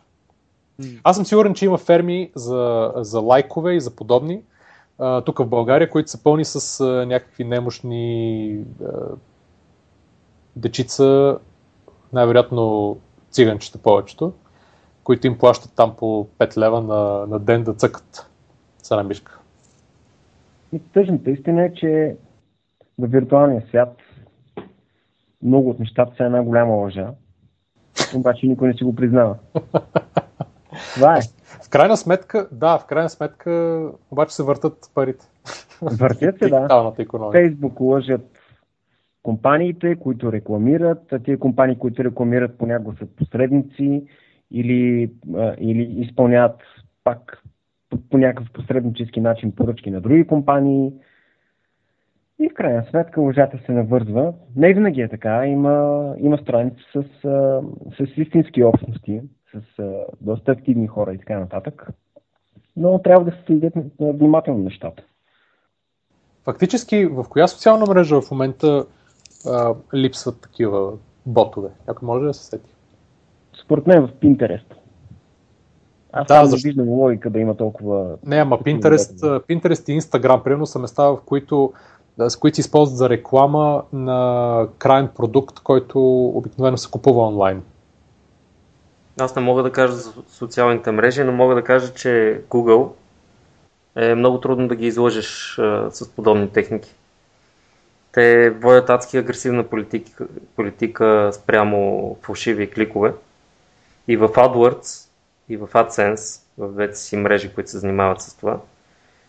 И там веднъж като те хванат а, си аут, в смисъл блокиран си изцяло, независимо дали си правиш различни акаунти от различни компютри. Те имат адски много информация спрямо, която могат да те разберат, че си ти. И много е трудно да ги излъжеш. Камо ли да го правиш дълго време и да печелиш пари от това. Мисля, че вече не се и опитват. Ето го отговора. Google AdWords. Да, но то не е social, в крайна сметка. А в Google Plus дали функционира по същия начин? Най-вероятно. Навсякъде функционира, да. И аз за AdWords знам, че много, много добре са го направили. Не ти дават нито пари, нищо. В смисъл, ако при най-малкото съмнение, че правиш някаква измама, просто ти казват довиждане, нали, това е. Мисълта ми беше дали в Google Plus е решен този проблем и който ги има в Facebook, защото може би, може би това ще бъде, ако нашуми още повече и ако в Google Plus го няма този проблем по, по този начин направен. А... Не се съмнявам, че са го решили аз. Макар че там, честно казано, май няма такива реклами. Всъщност, какви рекламки има отстрани? Той е AdWords ли е вързан? И някой го ползва Google Plus да каже. Ето сте показател. Толкова... Това е толкова пустинен град, че никой не може да се сети. А има двеста до триста милиона души, които го ползват, в крайна сметка. Е, има и аз съм регистриран, но доста, да. доста рядко го ползвам, макар че не твърде. А, значи Google, след като унифи... унифицираха нали, всичките си услуги да използват един и същи логин, има много юзери, но това не означава, че те са активни и правят нещо в тази мрежа. Да. Значи, ето сега съм го отворил. Реклами няма вътре. Не. Фактически те... А съдържание имаш ли някакво? Съдържание имам, да. Аз е, съм последовател на Ричард Брансън и на Лио Лапорт вътре. И на Лари Пейдж. А тук виждам един, който май не искам да го... Я ще го премахна от е, моите това е кръгове. Както каза Румен по-рано, и Google Plus е един магнит за лична информация, през който допълнително Google може да събере данни. Google все пак е компания, която разчита страшно много на данните на потребителите и около това си върти бизнеса. Аз след като смисъл, то звучи малко а, нали, конспиративно доста и а, в тия дълбоките теории, но както е, но последното, което един приятел ми разказа, що е по-голям от мене и сина му е в, в щатите работи и ми разправяше, че сега е започнал работа, в която трябва да анализира данните от, в магазините, нали, като влизат хора и са наслагали на наслагали са различни а, камери и примерно ако си включиш телефона през Wi-Fi, пак също през целия магазин те преследва просто къде вървиш в магазина, със всеки един човек го преследва и а, анализират тези данни, нали, как се движат хората, чертаят там някакви пътища и къде е примерно най- най-изгодно примерно да поставят храни или къде такива подобни неща, но, но а, мисълта ми беше, че вижте до, до какво ниво, нали, достига това със следенето, че дори като отидеш до магазина, това говорим за големи магазини от големите вериги, а, ти проследяват целия път без да имат, нали, а, никаква информация, а може би имат информация, тъй като те реално могат да те проследят до касата, където ако това е свързано и с посттерминал, не сме задълбавали много, нали, до, а, до каква степен е това проследяване, но проследяват всеки човек откъде до къде минава, нали. А, а извинявай, как го правят това? Нещо не, не те чух в началото. Чрез ботот или... Не, не, не. Единият вариант е, ако си вържиш телефона, нали, към безплатен Wi-Fi, ти прослед... пак те проследяват. А другия вариант, поставили са някакви камери по някакъв начин, които прихващат, са свързани са някакси... Не, просто не, не задълбах много, тъй като и нямахме много време там, като си приказахме за това нещо. Той просто ми го нахвърли. Но... А...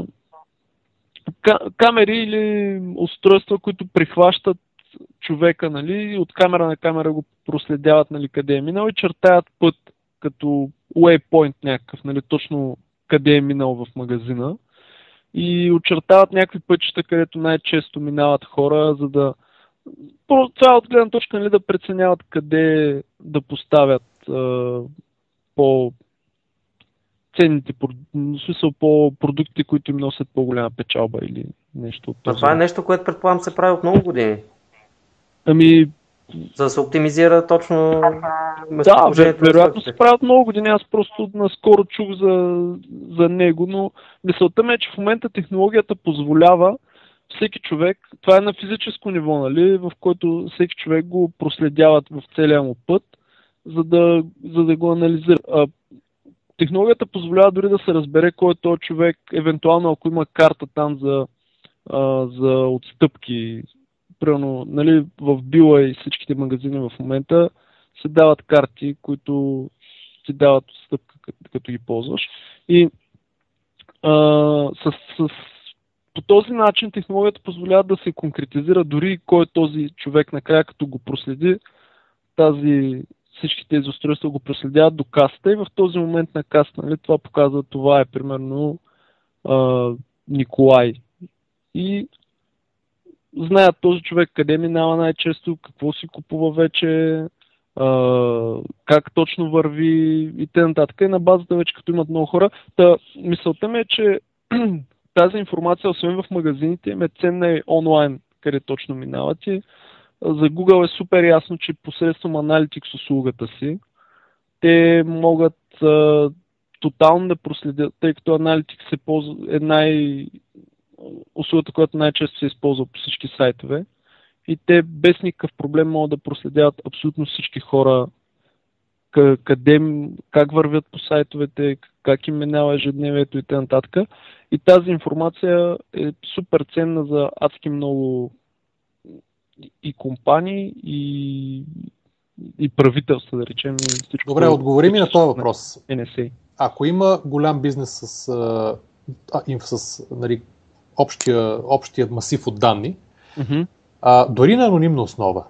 Да приемем, че примерно не се казва този човек конкретно отишъл. Да, но мисълта ми е, че в момента дори могат да се конкретизират, разбираш. Да, могат. Технологията че... позволява да се да. конкретизират дори на физически хората в магазина навън. Така, така, съгласен съм. Да. Мисълта ми е, ако приемем, че правно това би било по-недопустимо, отколкото да се дава да се, да. на агрегирано ниво. А, защо големите телекоми във всяка една държава не продават масивите от данни на агрегирано ниво? Тоест, примерно един М Т Л или Global, те имат постоянна Uh, постоянна представа, всеки един телефон техен. Да, uh, къде точно се намира. Къде е и това, мапирано на, на карта на съответния град или на съответния път, uh, моментално ти дава един, нали, една, наживо една карта с uh, трафика на хора. Оттам нататък те, знаеки кой човек, uh, колко харчи, могат да кажат еди какви си какъв тип хора, примерно по, нали, да, така е, класа, средна класа, висока класа, хора, нали, от към, примерно, бракети с посметки най-малкото, минават еди къде си и това нещо цялото да го продават на вериги магазини, на такива, които рекламират с билбордове и на всеки, който му е интересно, да, да, да. на заведени и така нататък. В смисъл, това мисля, че се прави в момента. Аз не съм чул някой да си е купил а, такива данни. Аз не знам, ти, ти чул ли си примерно някой да ги е купил от Google? Аз само съм чел... Остави Google, говорят и за телекомите и то на агрегирано ниво. Не е да кажа къде е Румен в момента. Да, да, не, не, съм, не съм се интересувал просто, но... Не... Аз мисля, че това е правно... Мисля си, че се невъзможно. прави. Моля? Правно, правно... Е невъзможно.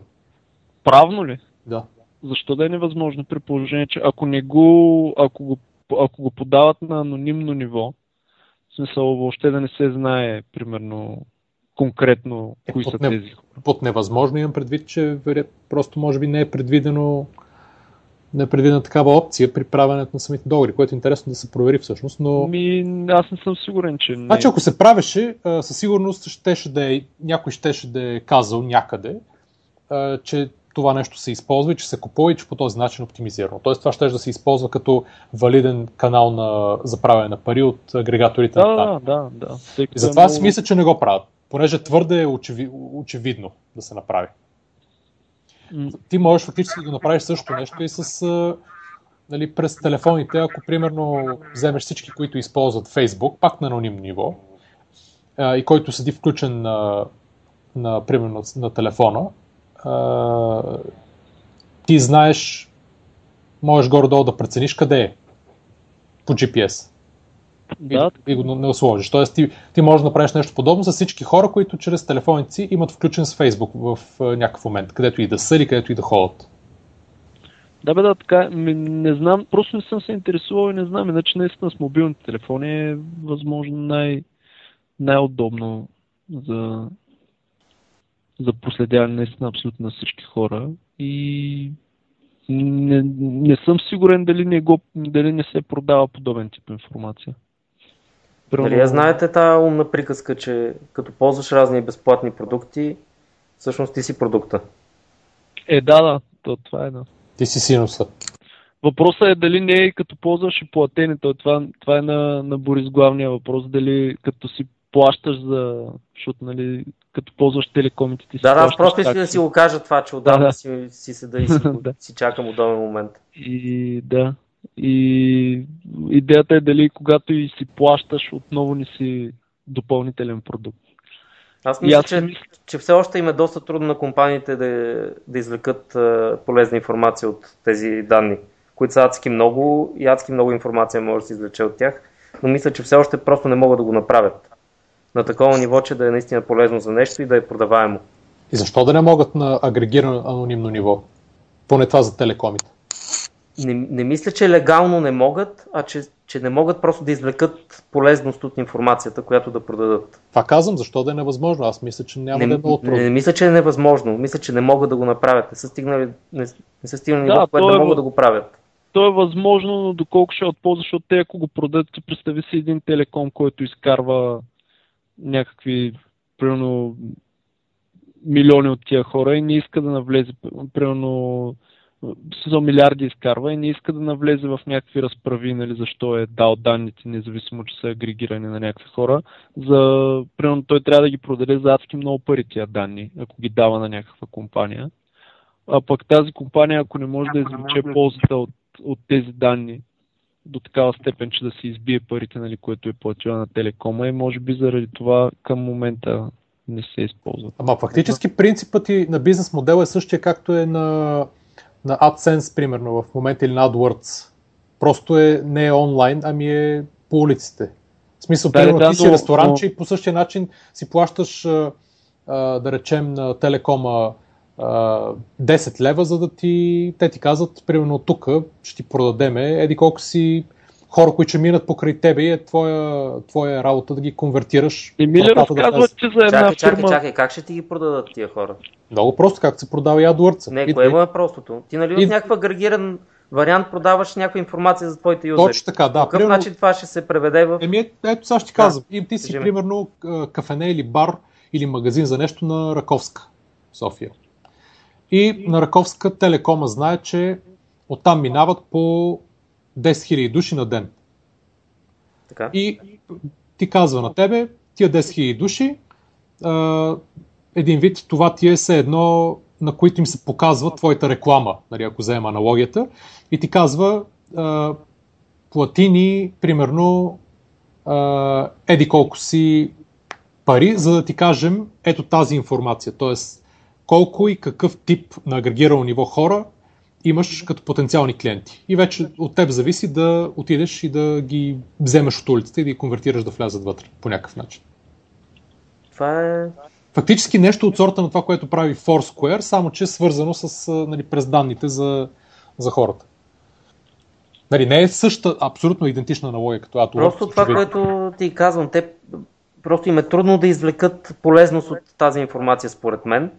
Просто защото е, са много големи обеми от данни, които трябва да се обработат по някакъв начин, който е еволюирал с години, а това още не го е имало. Нали, просто да, да, да успяват хората да извлекат достатъчно полезна информация от тази маса данни. Аз това си мисля, че е проблема. Аз си мисля, че може би за сега никой не се е фанал да го направи. Само ли това нещо да се преведе, нали, в офлайн вариант тази полезност? Ако след два-три месеца се появи някой, който го прави това нещо, ще е абсолютно ясно откъде е дошла идеята. Да. Между uh, другото, uh, само една вметка, uh, понеже компании като М Т Л или Viva.com правят uh, нещо като мини-хакатони за, за примерно мобилни услуги, които да са свързани с техните, uh, нали, с, с полезност за тях и да се продават през магазините им, през uh, магазините им за мобилни апликации.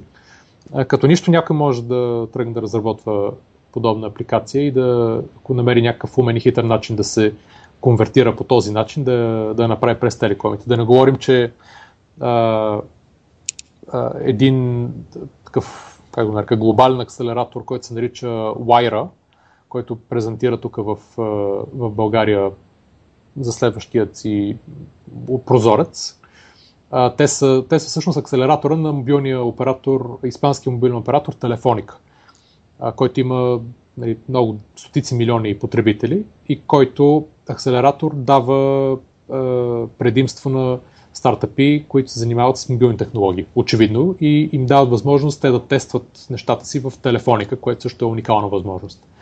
Така че, ако някой ще прави нещо такова, да ходи кандидатства в Wayra.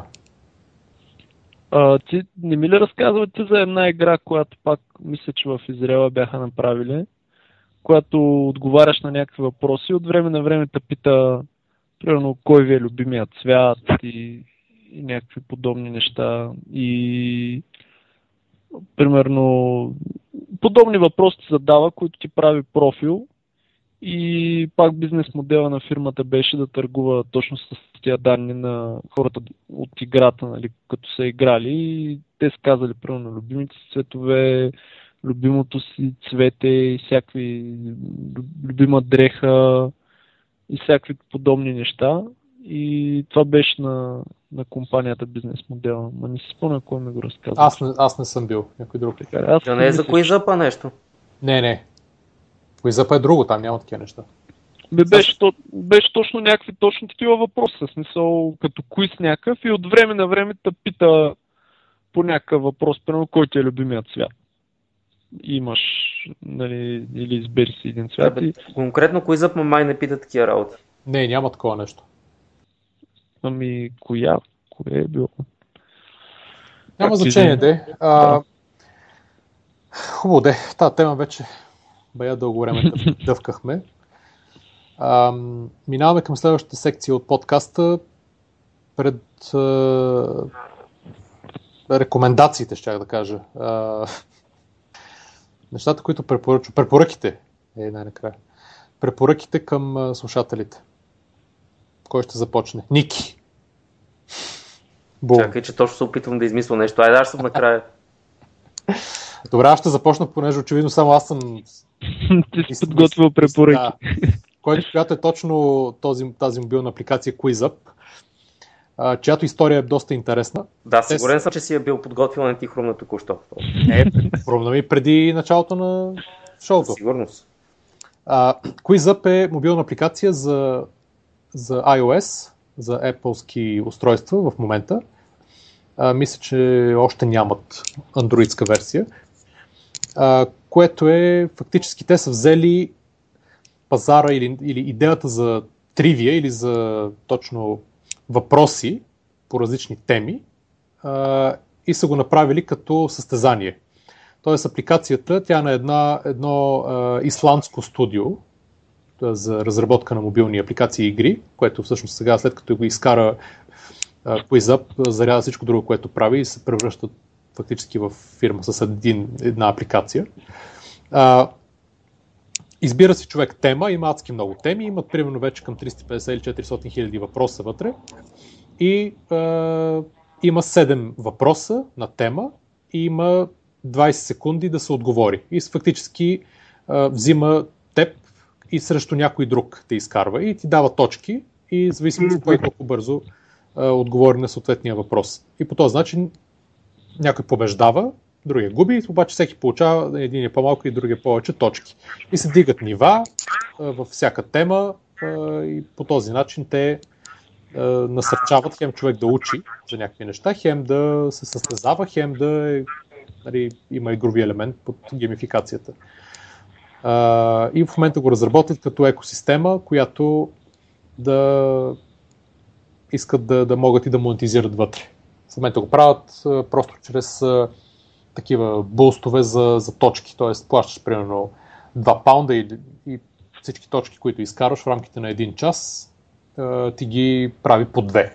Има там, имаш там по едно и половина, по две, по четири, нещо такова. И а, изобщо е много зарибяваща апликация. Аз а, трябва да се причаля, че съм... понеже изкарва и класация, естествено. И в темата за предприемачество а, съм а, най-добър в България с дванайсето ниво. А къ... в коя тема още си най-добър в България? Няма да кажа. Нещо за Кардашианс ли беше?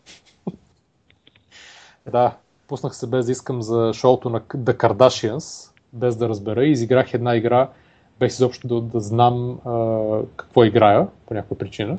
Какво е това Кардашиан? Ето виждаш ли, защо не иска да го споменавам. Няма да кажа нищо повече, освен хората да си изтеглят QuizUp. Сега, историята е интересна, понеже те взеха финансиране от Venture фонда, Seed финансиране от Venture фонда Sequoia. А, точно в деня, затвориха сделката точно в деня, в който а, изкараха а, апликацията в а, iTunes, в App Store. И в момента, в който изкараха, мисля, че директно се забиха на номер едно. И доста дълго време изкараха на номер едно в там съответната категория, в щатския, в щатския App Store, което донесе, нали, естествено, седем-осем милиона потребители веднага. Вътре, ако не може да ти намери между другото човек, ти изкарва един бот, който, нали, алгоритмично играе срещу тебе, което малко дразни в един момент, обаче се свиква.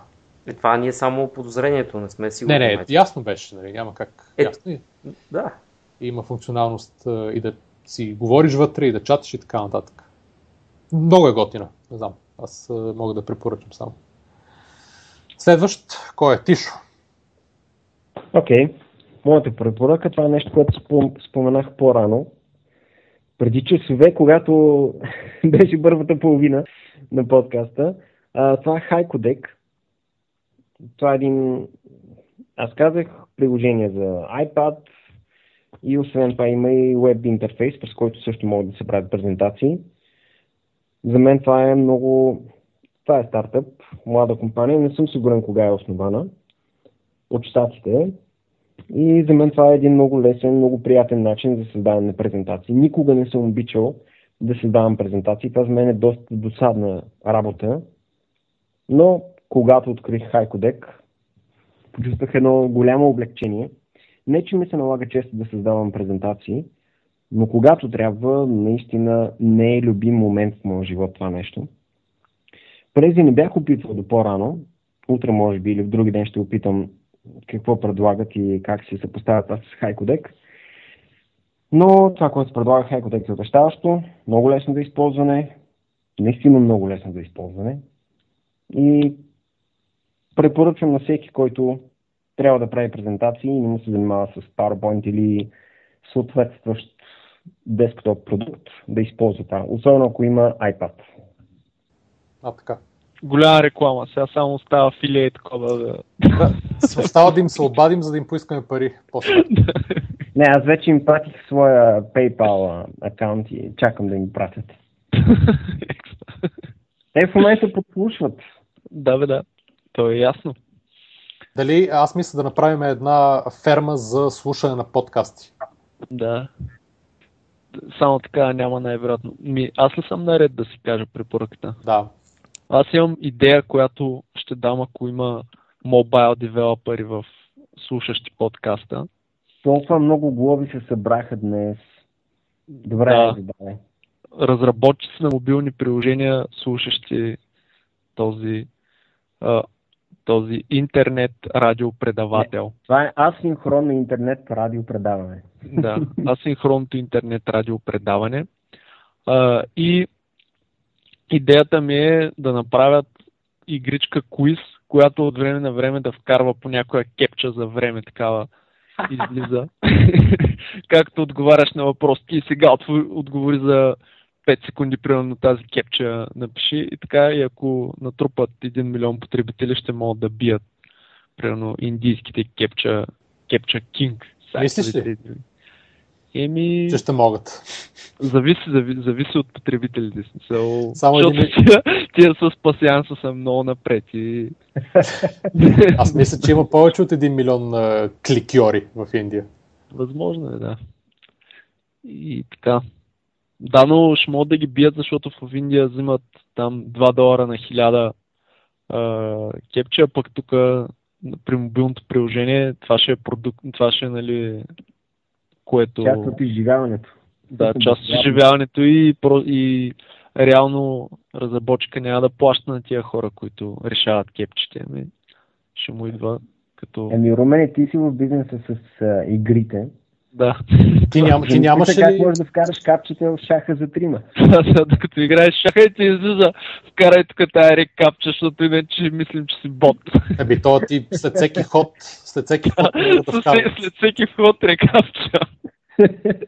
И без това се чуете как да изкарате пари от този шах. Да, да, това е, това е един добър бизнес модел, който може да се захване. Ти, да. Ти нямаше ли а, империя от онлайн игри? Империята, да. Знаеш ли какво можеш да направиш? А, да вкараш алгоритъм, който да предскаже, че ще бъдеш победен, да речем, до три хода. И ако, ако решиш няколко капчи, да, ще разкрие, ще разкрие как ще бъдеш победен и ти можеш да вземеш дефанзивни мерки предварително. Не, то да. Ще яде направо ход, с който да избегнеш мата срещу пет рекапче. Обаче, обаче, за съжаление, третата капче винаги ще е нерешима. За да... Вот ли си, бе, направо слагаш такъв social пакет ще има. За деветстотин деветдесет и девет долара на игра, пет капчи, четирийсет лайка, две три плюс едно на Google Plus, там няколко фолуъра в Twitter, си готов. Да, аз наскоро се замислих, че игрите затова са толкова популярни, като цяло игрите, която и да игра, защото в игрите шансът да спечелиш е много по-голям, отколкото в реалния живот да спечелиш. Реалният живот е устроен така, че постоянно те изправя пред предизвикателства и никога не знаеш какво ще поднесе съдбата и дали няма да загубиш. А игрите ги правят така, че да минаваш напред. И ето, в шаха може да имплементираш това нещо, като слагаш капчи, за да минаваш по-лесно напред. Това ще ти е фримиум а, монетизация. Фримиум монетизация. Аз а, мисля, че а, има някаква доста трагична присъда поставена върху хората по света, при положение, че могат милиони хора да се запалят и да прекарват часове наред пред Flappy Bird, а не, мога, не можеш да ги накараш да седнат да прочитат някаква сериозна книга, примерно. Това ни навежда много, на... Много на моята препоръка, между другото. Твоята препоръка ли? Нали няма да е Flappy Bird не, модификация? ем ем о. Не, моята препоръка е Goodreads. Какво е Goodreads точка com, което е, а, така да се каже, социална мрежа за хора, четящи книги. И не знам, да, Борко, не, тебе, защо не те виждам там. Не ми казвай само, че сега написа uh, I need a quick recommendation for a podcast now. Не, направих това, което всеки път правя. Разгледах си приложенията в телефона и видях нещо, което си струва да се препоръча. А, добър. Значи Goodreads е нещо, което аз използвам от известно време, но не от току-що. Нали? И е много, много готино направено. Те, между другото, наскоро ги купи Амазон. Така че е доста сериозна платформа с адски много потребители, където ти добавяш книгите, които си прочел, като им слагаш рейтинг и коментар, ако искаш, но най-вече рейтинг. И книги, които предстои да, предпочет... да прочетеш или такива, които в момента четеш. И можеш да гледаш твоите приятели какво четат, какво, как са оценили някоя книга, да си коментирате. Много готина такава микросоциална мрежа, която е фокусирана само върху книгите. Тоест сега трябва да си взема от времето за клора, за да го... Ами аз не, не знам как ти все още не си в Goodreads. Понеже не знаех за него. Ето тази секция точно за това. Да. А защо не знам за него? Не знам. Е не знам защо не знаеш, при положение, че във Facebook със сигурност ти излиза постоянно, когато някой нещо рейтне или коментира. Аз никога не кликам нищо във Фейсбук. Няма значение, просто като ти напише там, че в Goodreads то човек нещо е рейтне. Това не се тролваш по цял ден фида. Да, скровам фида и тролвам, където мога. Да, това е нещо, което задължително трябва да пробвате. Ако четете книги и понякога се чуете какво ново да прочетете, това е много лесен начин да откривате нови хубави книги, които ще ви харесат.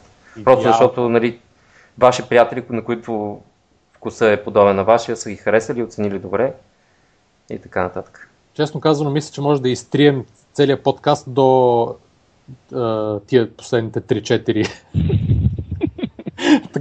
основно полезни неща, които казахме. И може да сложите и снимката с тия спасявки. Без контекст обаче. А, добре.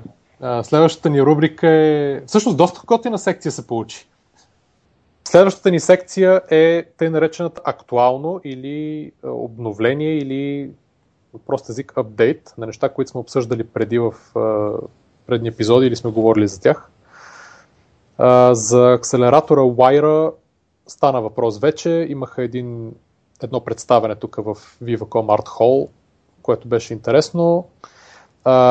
Другото, което е интересно е, че една от последните инвестиции на Eleven, за която няма никаква информация на сайта им, се разконспирирахме каква е, понеже срещнах човека, който се оказа, че е основал по някаква съвсем друга странна линия. И тя се нарича Мадж точка ай о или Maj.io и е нещо точно като, или почти точно като Jobio, само че Само, че а, се опитва да реши проблема пак алгоритмично да свързва такива, които търсят работа с фирмите, които искат да се наемат, обаче за малки и средни фирми, които нямат ейч ар и не, не могат да се оправят, не могат да използват такива услуги и с повече алгоритми да им а, така и а, нали, по-добро, по-добър матчинг на, на нещата, на, на профилите. Да, да намират работа, понеже фактически идеята е, че сайтовете, на които се публикуват обяви за работа в момента, те са вече станали много трудно работещи. И аз мога да го потвърда това нещо. Когато сме поствали там обяви за работа, се случват някакви трагедии пълни. от към колко кандидата подават, какви са, колко са сериозни, изобщо какви хора идват на интервютата, идват ли изобщо и така нататък. Така че а, те са влезли в а, Eleven и сега парите ще ги инвестират основно в а, разработката на алгоритмите на сайта.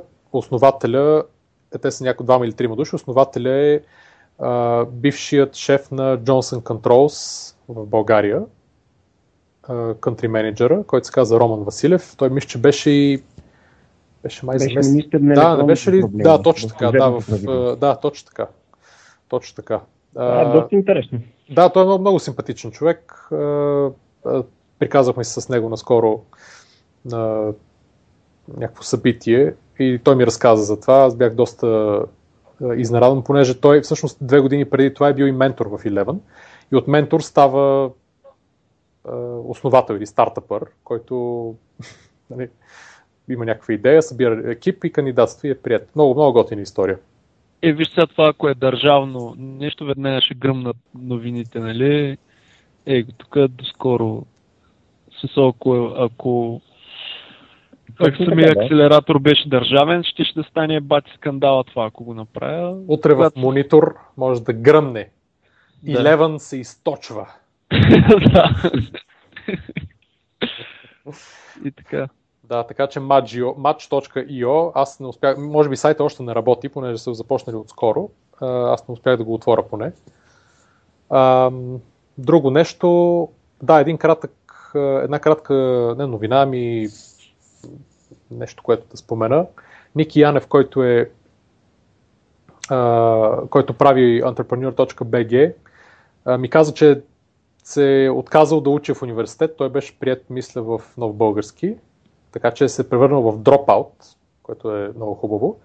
Защо обаче? Защото иска да си направи сам а, програма, седмица по седмица, за следващите четири-пет години, какво да учи, как да се развива с онлайн, офлайн, чрез а, менторство, нали, да си намери ментори, с които да говори, да си взима онлайн курсове, да а, си отделя всеки ден по някакво време за мислене върху а, сайта, как да го развива.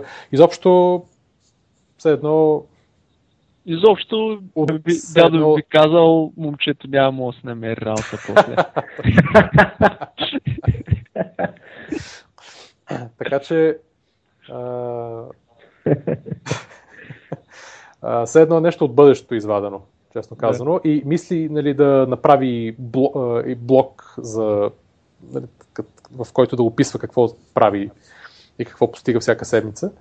Или всъщност не знам дали блог или влог в последния момент е решил. Не съм сигурен дали още го е направил, но а, това е нещо, за което ще го поканим специално да разкаже, защото и на мен ми е интересно а, точния му план, дали си го е направил вече и как, а, как е започнал. Интересно, е... родителите му какво мислят по въпроса? Да, също, също. Това също е доста интересно. На мен са ми хрумвали всякакви неща, обаче не мисля, че ще да ми се разреши такова нещо. Еми, виж сега, той го прави сега. Сега е малко по-друго време, не знам. Но да. Интересно и го е направил вече, в смисъл, отказва се от университета, така че... А...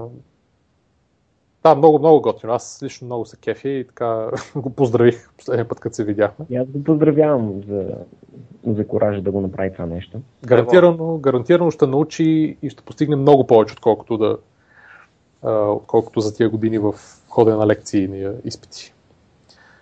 Няма да има никакъв проблем. След пет години пак ще си говорим. Ще си говорим. Последното нещо, на което да се спрем, е и секцията какво предстои, в която ще отворя точно entrepreneur точка би джи, които имат един много готин календар от страни на сайта с предстоящи събития. Значи на двадесет и пети февруари има Skillsharing в Beta House, New Integrated Marketing Communications, каквото и да значи това. Нещо, някой ще разказва нещо за маркетинг. На двадесет и седми в Beta House има Startup Grind. А, този път гост ще е Христо Тенчев от Access Software, които правят браузърни игри. Startup Grind е а, едно от а, така също наскоро създадените от миналата година стартъп събития. То се прави веднъж на няколко месеца от един а, човек наречен Юрий Катанов, който мисля, че работи в момента в Alpha Finance холдинг а, и който Startup Grind е нещо като франчайз, мисля, понеже го има на много места по света и идеята е, че канат гост, по един гост, обикновено утвърден предприемач, вече успял, който да разкаже за себе си и да даде съвети и накрая има въпроси и отговори а, за около час някъде и това нещо се записва и се прави на английски винаги а, и, и се качва в един общ, а, нали, една обща база, където все едно като тед толкова, обаче в случая Uh, малко по-различен формат. Така че това е третото. Първото беше с uh, uh, забравихме името, основателя на един от селекционерите на, на Economedia в момента и, основателя, и основател на, на SpectrumNet. Теодор Захов. Теодор Захов, точно така. С него, което беше много интересно. Аз на него присъствах. Второто беше, на което не ходих, за съжаление, беше с Явор Джонев, което предполагам също е било доста, доста интересно. Uh, и мисля, че това е трето. Освен ако не бъркам и не е имало едно между тях, но може би това да е било третото. И след това на първи март има нещо наречено Corkscrew Spark Weekend. Не знам точно какво е това. Това е аха, интензивно обучение по предприемачество. Да, това е. Ти нали беше много подготвен? Не, аз ги чета от сайта в момента. Така де. Ако някой, ако някой не ги... Аз мислех, че си ги заучил преди предаването и ги преразказваш просто. Не писал си ги на влонта. Ето веднага ще ви кажа. Вие няма да сте просто слушатели, а ще действате дейно в процесите. Да. Е, това е. Тоест всеки трябва да си донесе личен лаптоп. На първи март и на втори март. Това е както за предприемачи с проекти в идейна фаза, но и за хора с вече работещ бизнес. Курсът обхваща целия процес от раждането на една идея, през всички стъпки до реализацията и на практика. Ден едно. Брейнсторминг. Генериране и оценка на идеята. Пазарен потенциал. Тенденции и перспективи за развитие. Икономическа ефективност. Законосъобразност и правни въпроси. Социална насоченост. Ден две. Стартиране на бизнес. Създаване на търговска марка. Бранд. Изграждане на уебсайт. Онлайн присъствие. пи ар, социални мрежи. Съставяне на презентация на проекта. Презентира не и промотиране на проекта. Намиране на финансиране. Екипът, провеждащ курса, е съставен от професионалисти от Великобритания с дългогодишен опит в сферата на предприемачеството. Курсът ще е изцяло на английски език. Колко още има? Това беше.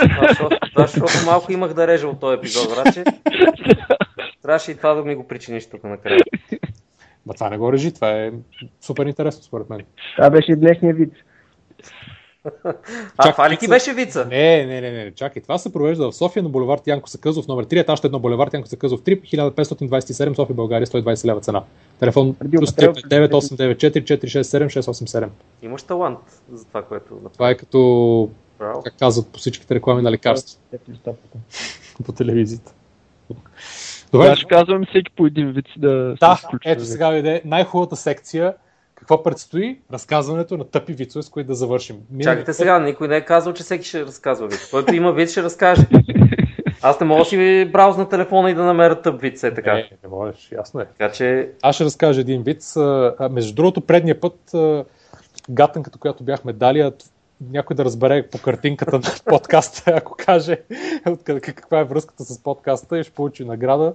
Никой не се обади, което означава, че Ай, няма да казвам какво означава. Аз не разбрах, че има гатанка.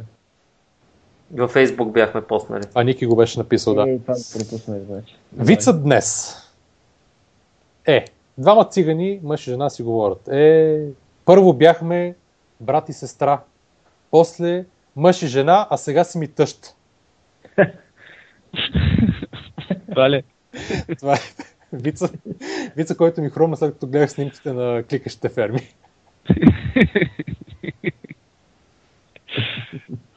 Къс мисъл ти хрумна, ти го измисли току-що или или си е виц това? Само и това, вица наистина. Мен нещо ми е сложен. Освен, че е тъп, нали? Това е явно, защото не си слушал на черно фередже. Аз и баща ми си объркахме родата тази песен. Добре, Румен, я кажи някой виц, само че може да се вмести в рамките на една минута. Добре. Uh... Да не се излагам само аз. Добре.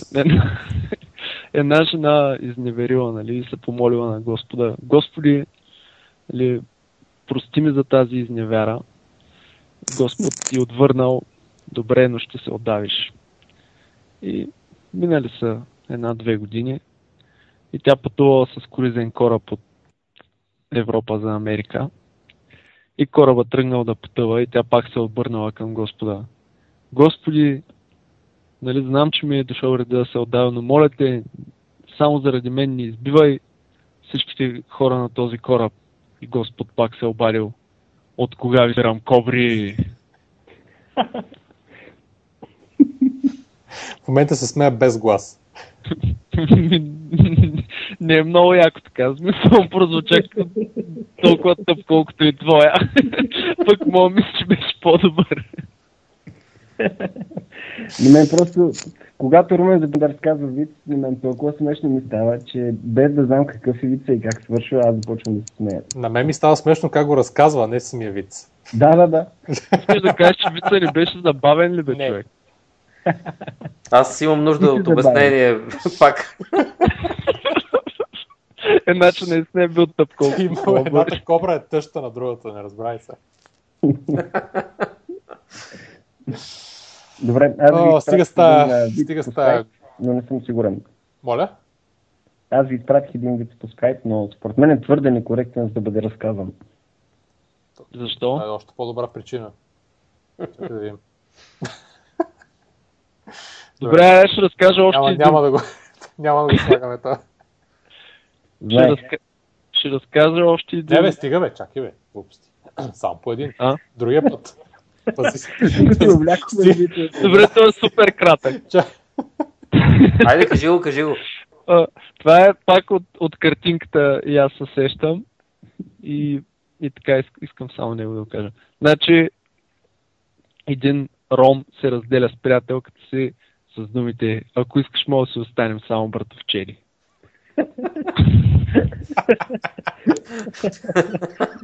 То не влиза в категорията на глупавите вицове. Да, това е. Може, може би, в крайна сметка мога да оставим само него. Ема не, защото тук е само за глупави вицове. Такива смешни вицове. Да, смисъл, може би и тогава да, да, да, да, да го изрежем него само. То го изрежете. Само за лично ползване. Смешно нас.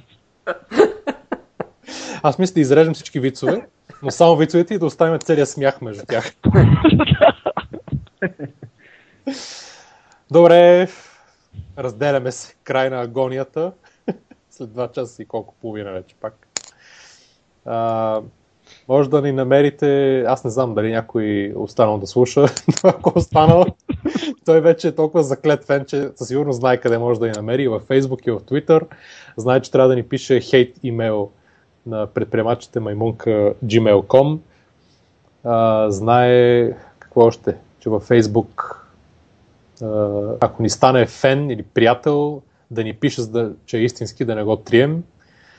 А, Тишо може да го следи индиректно в computerworld точка би джи.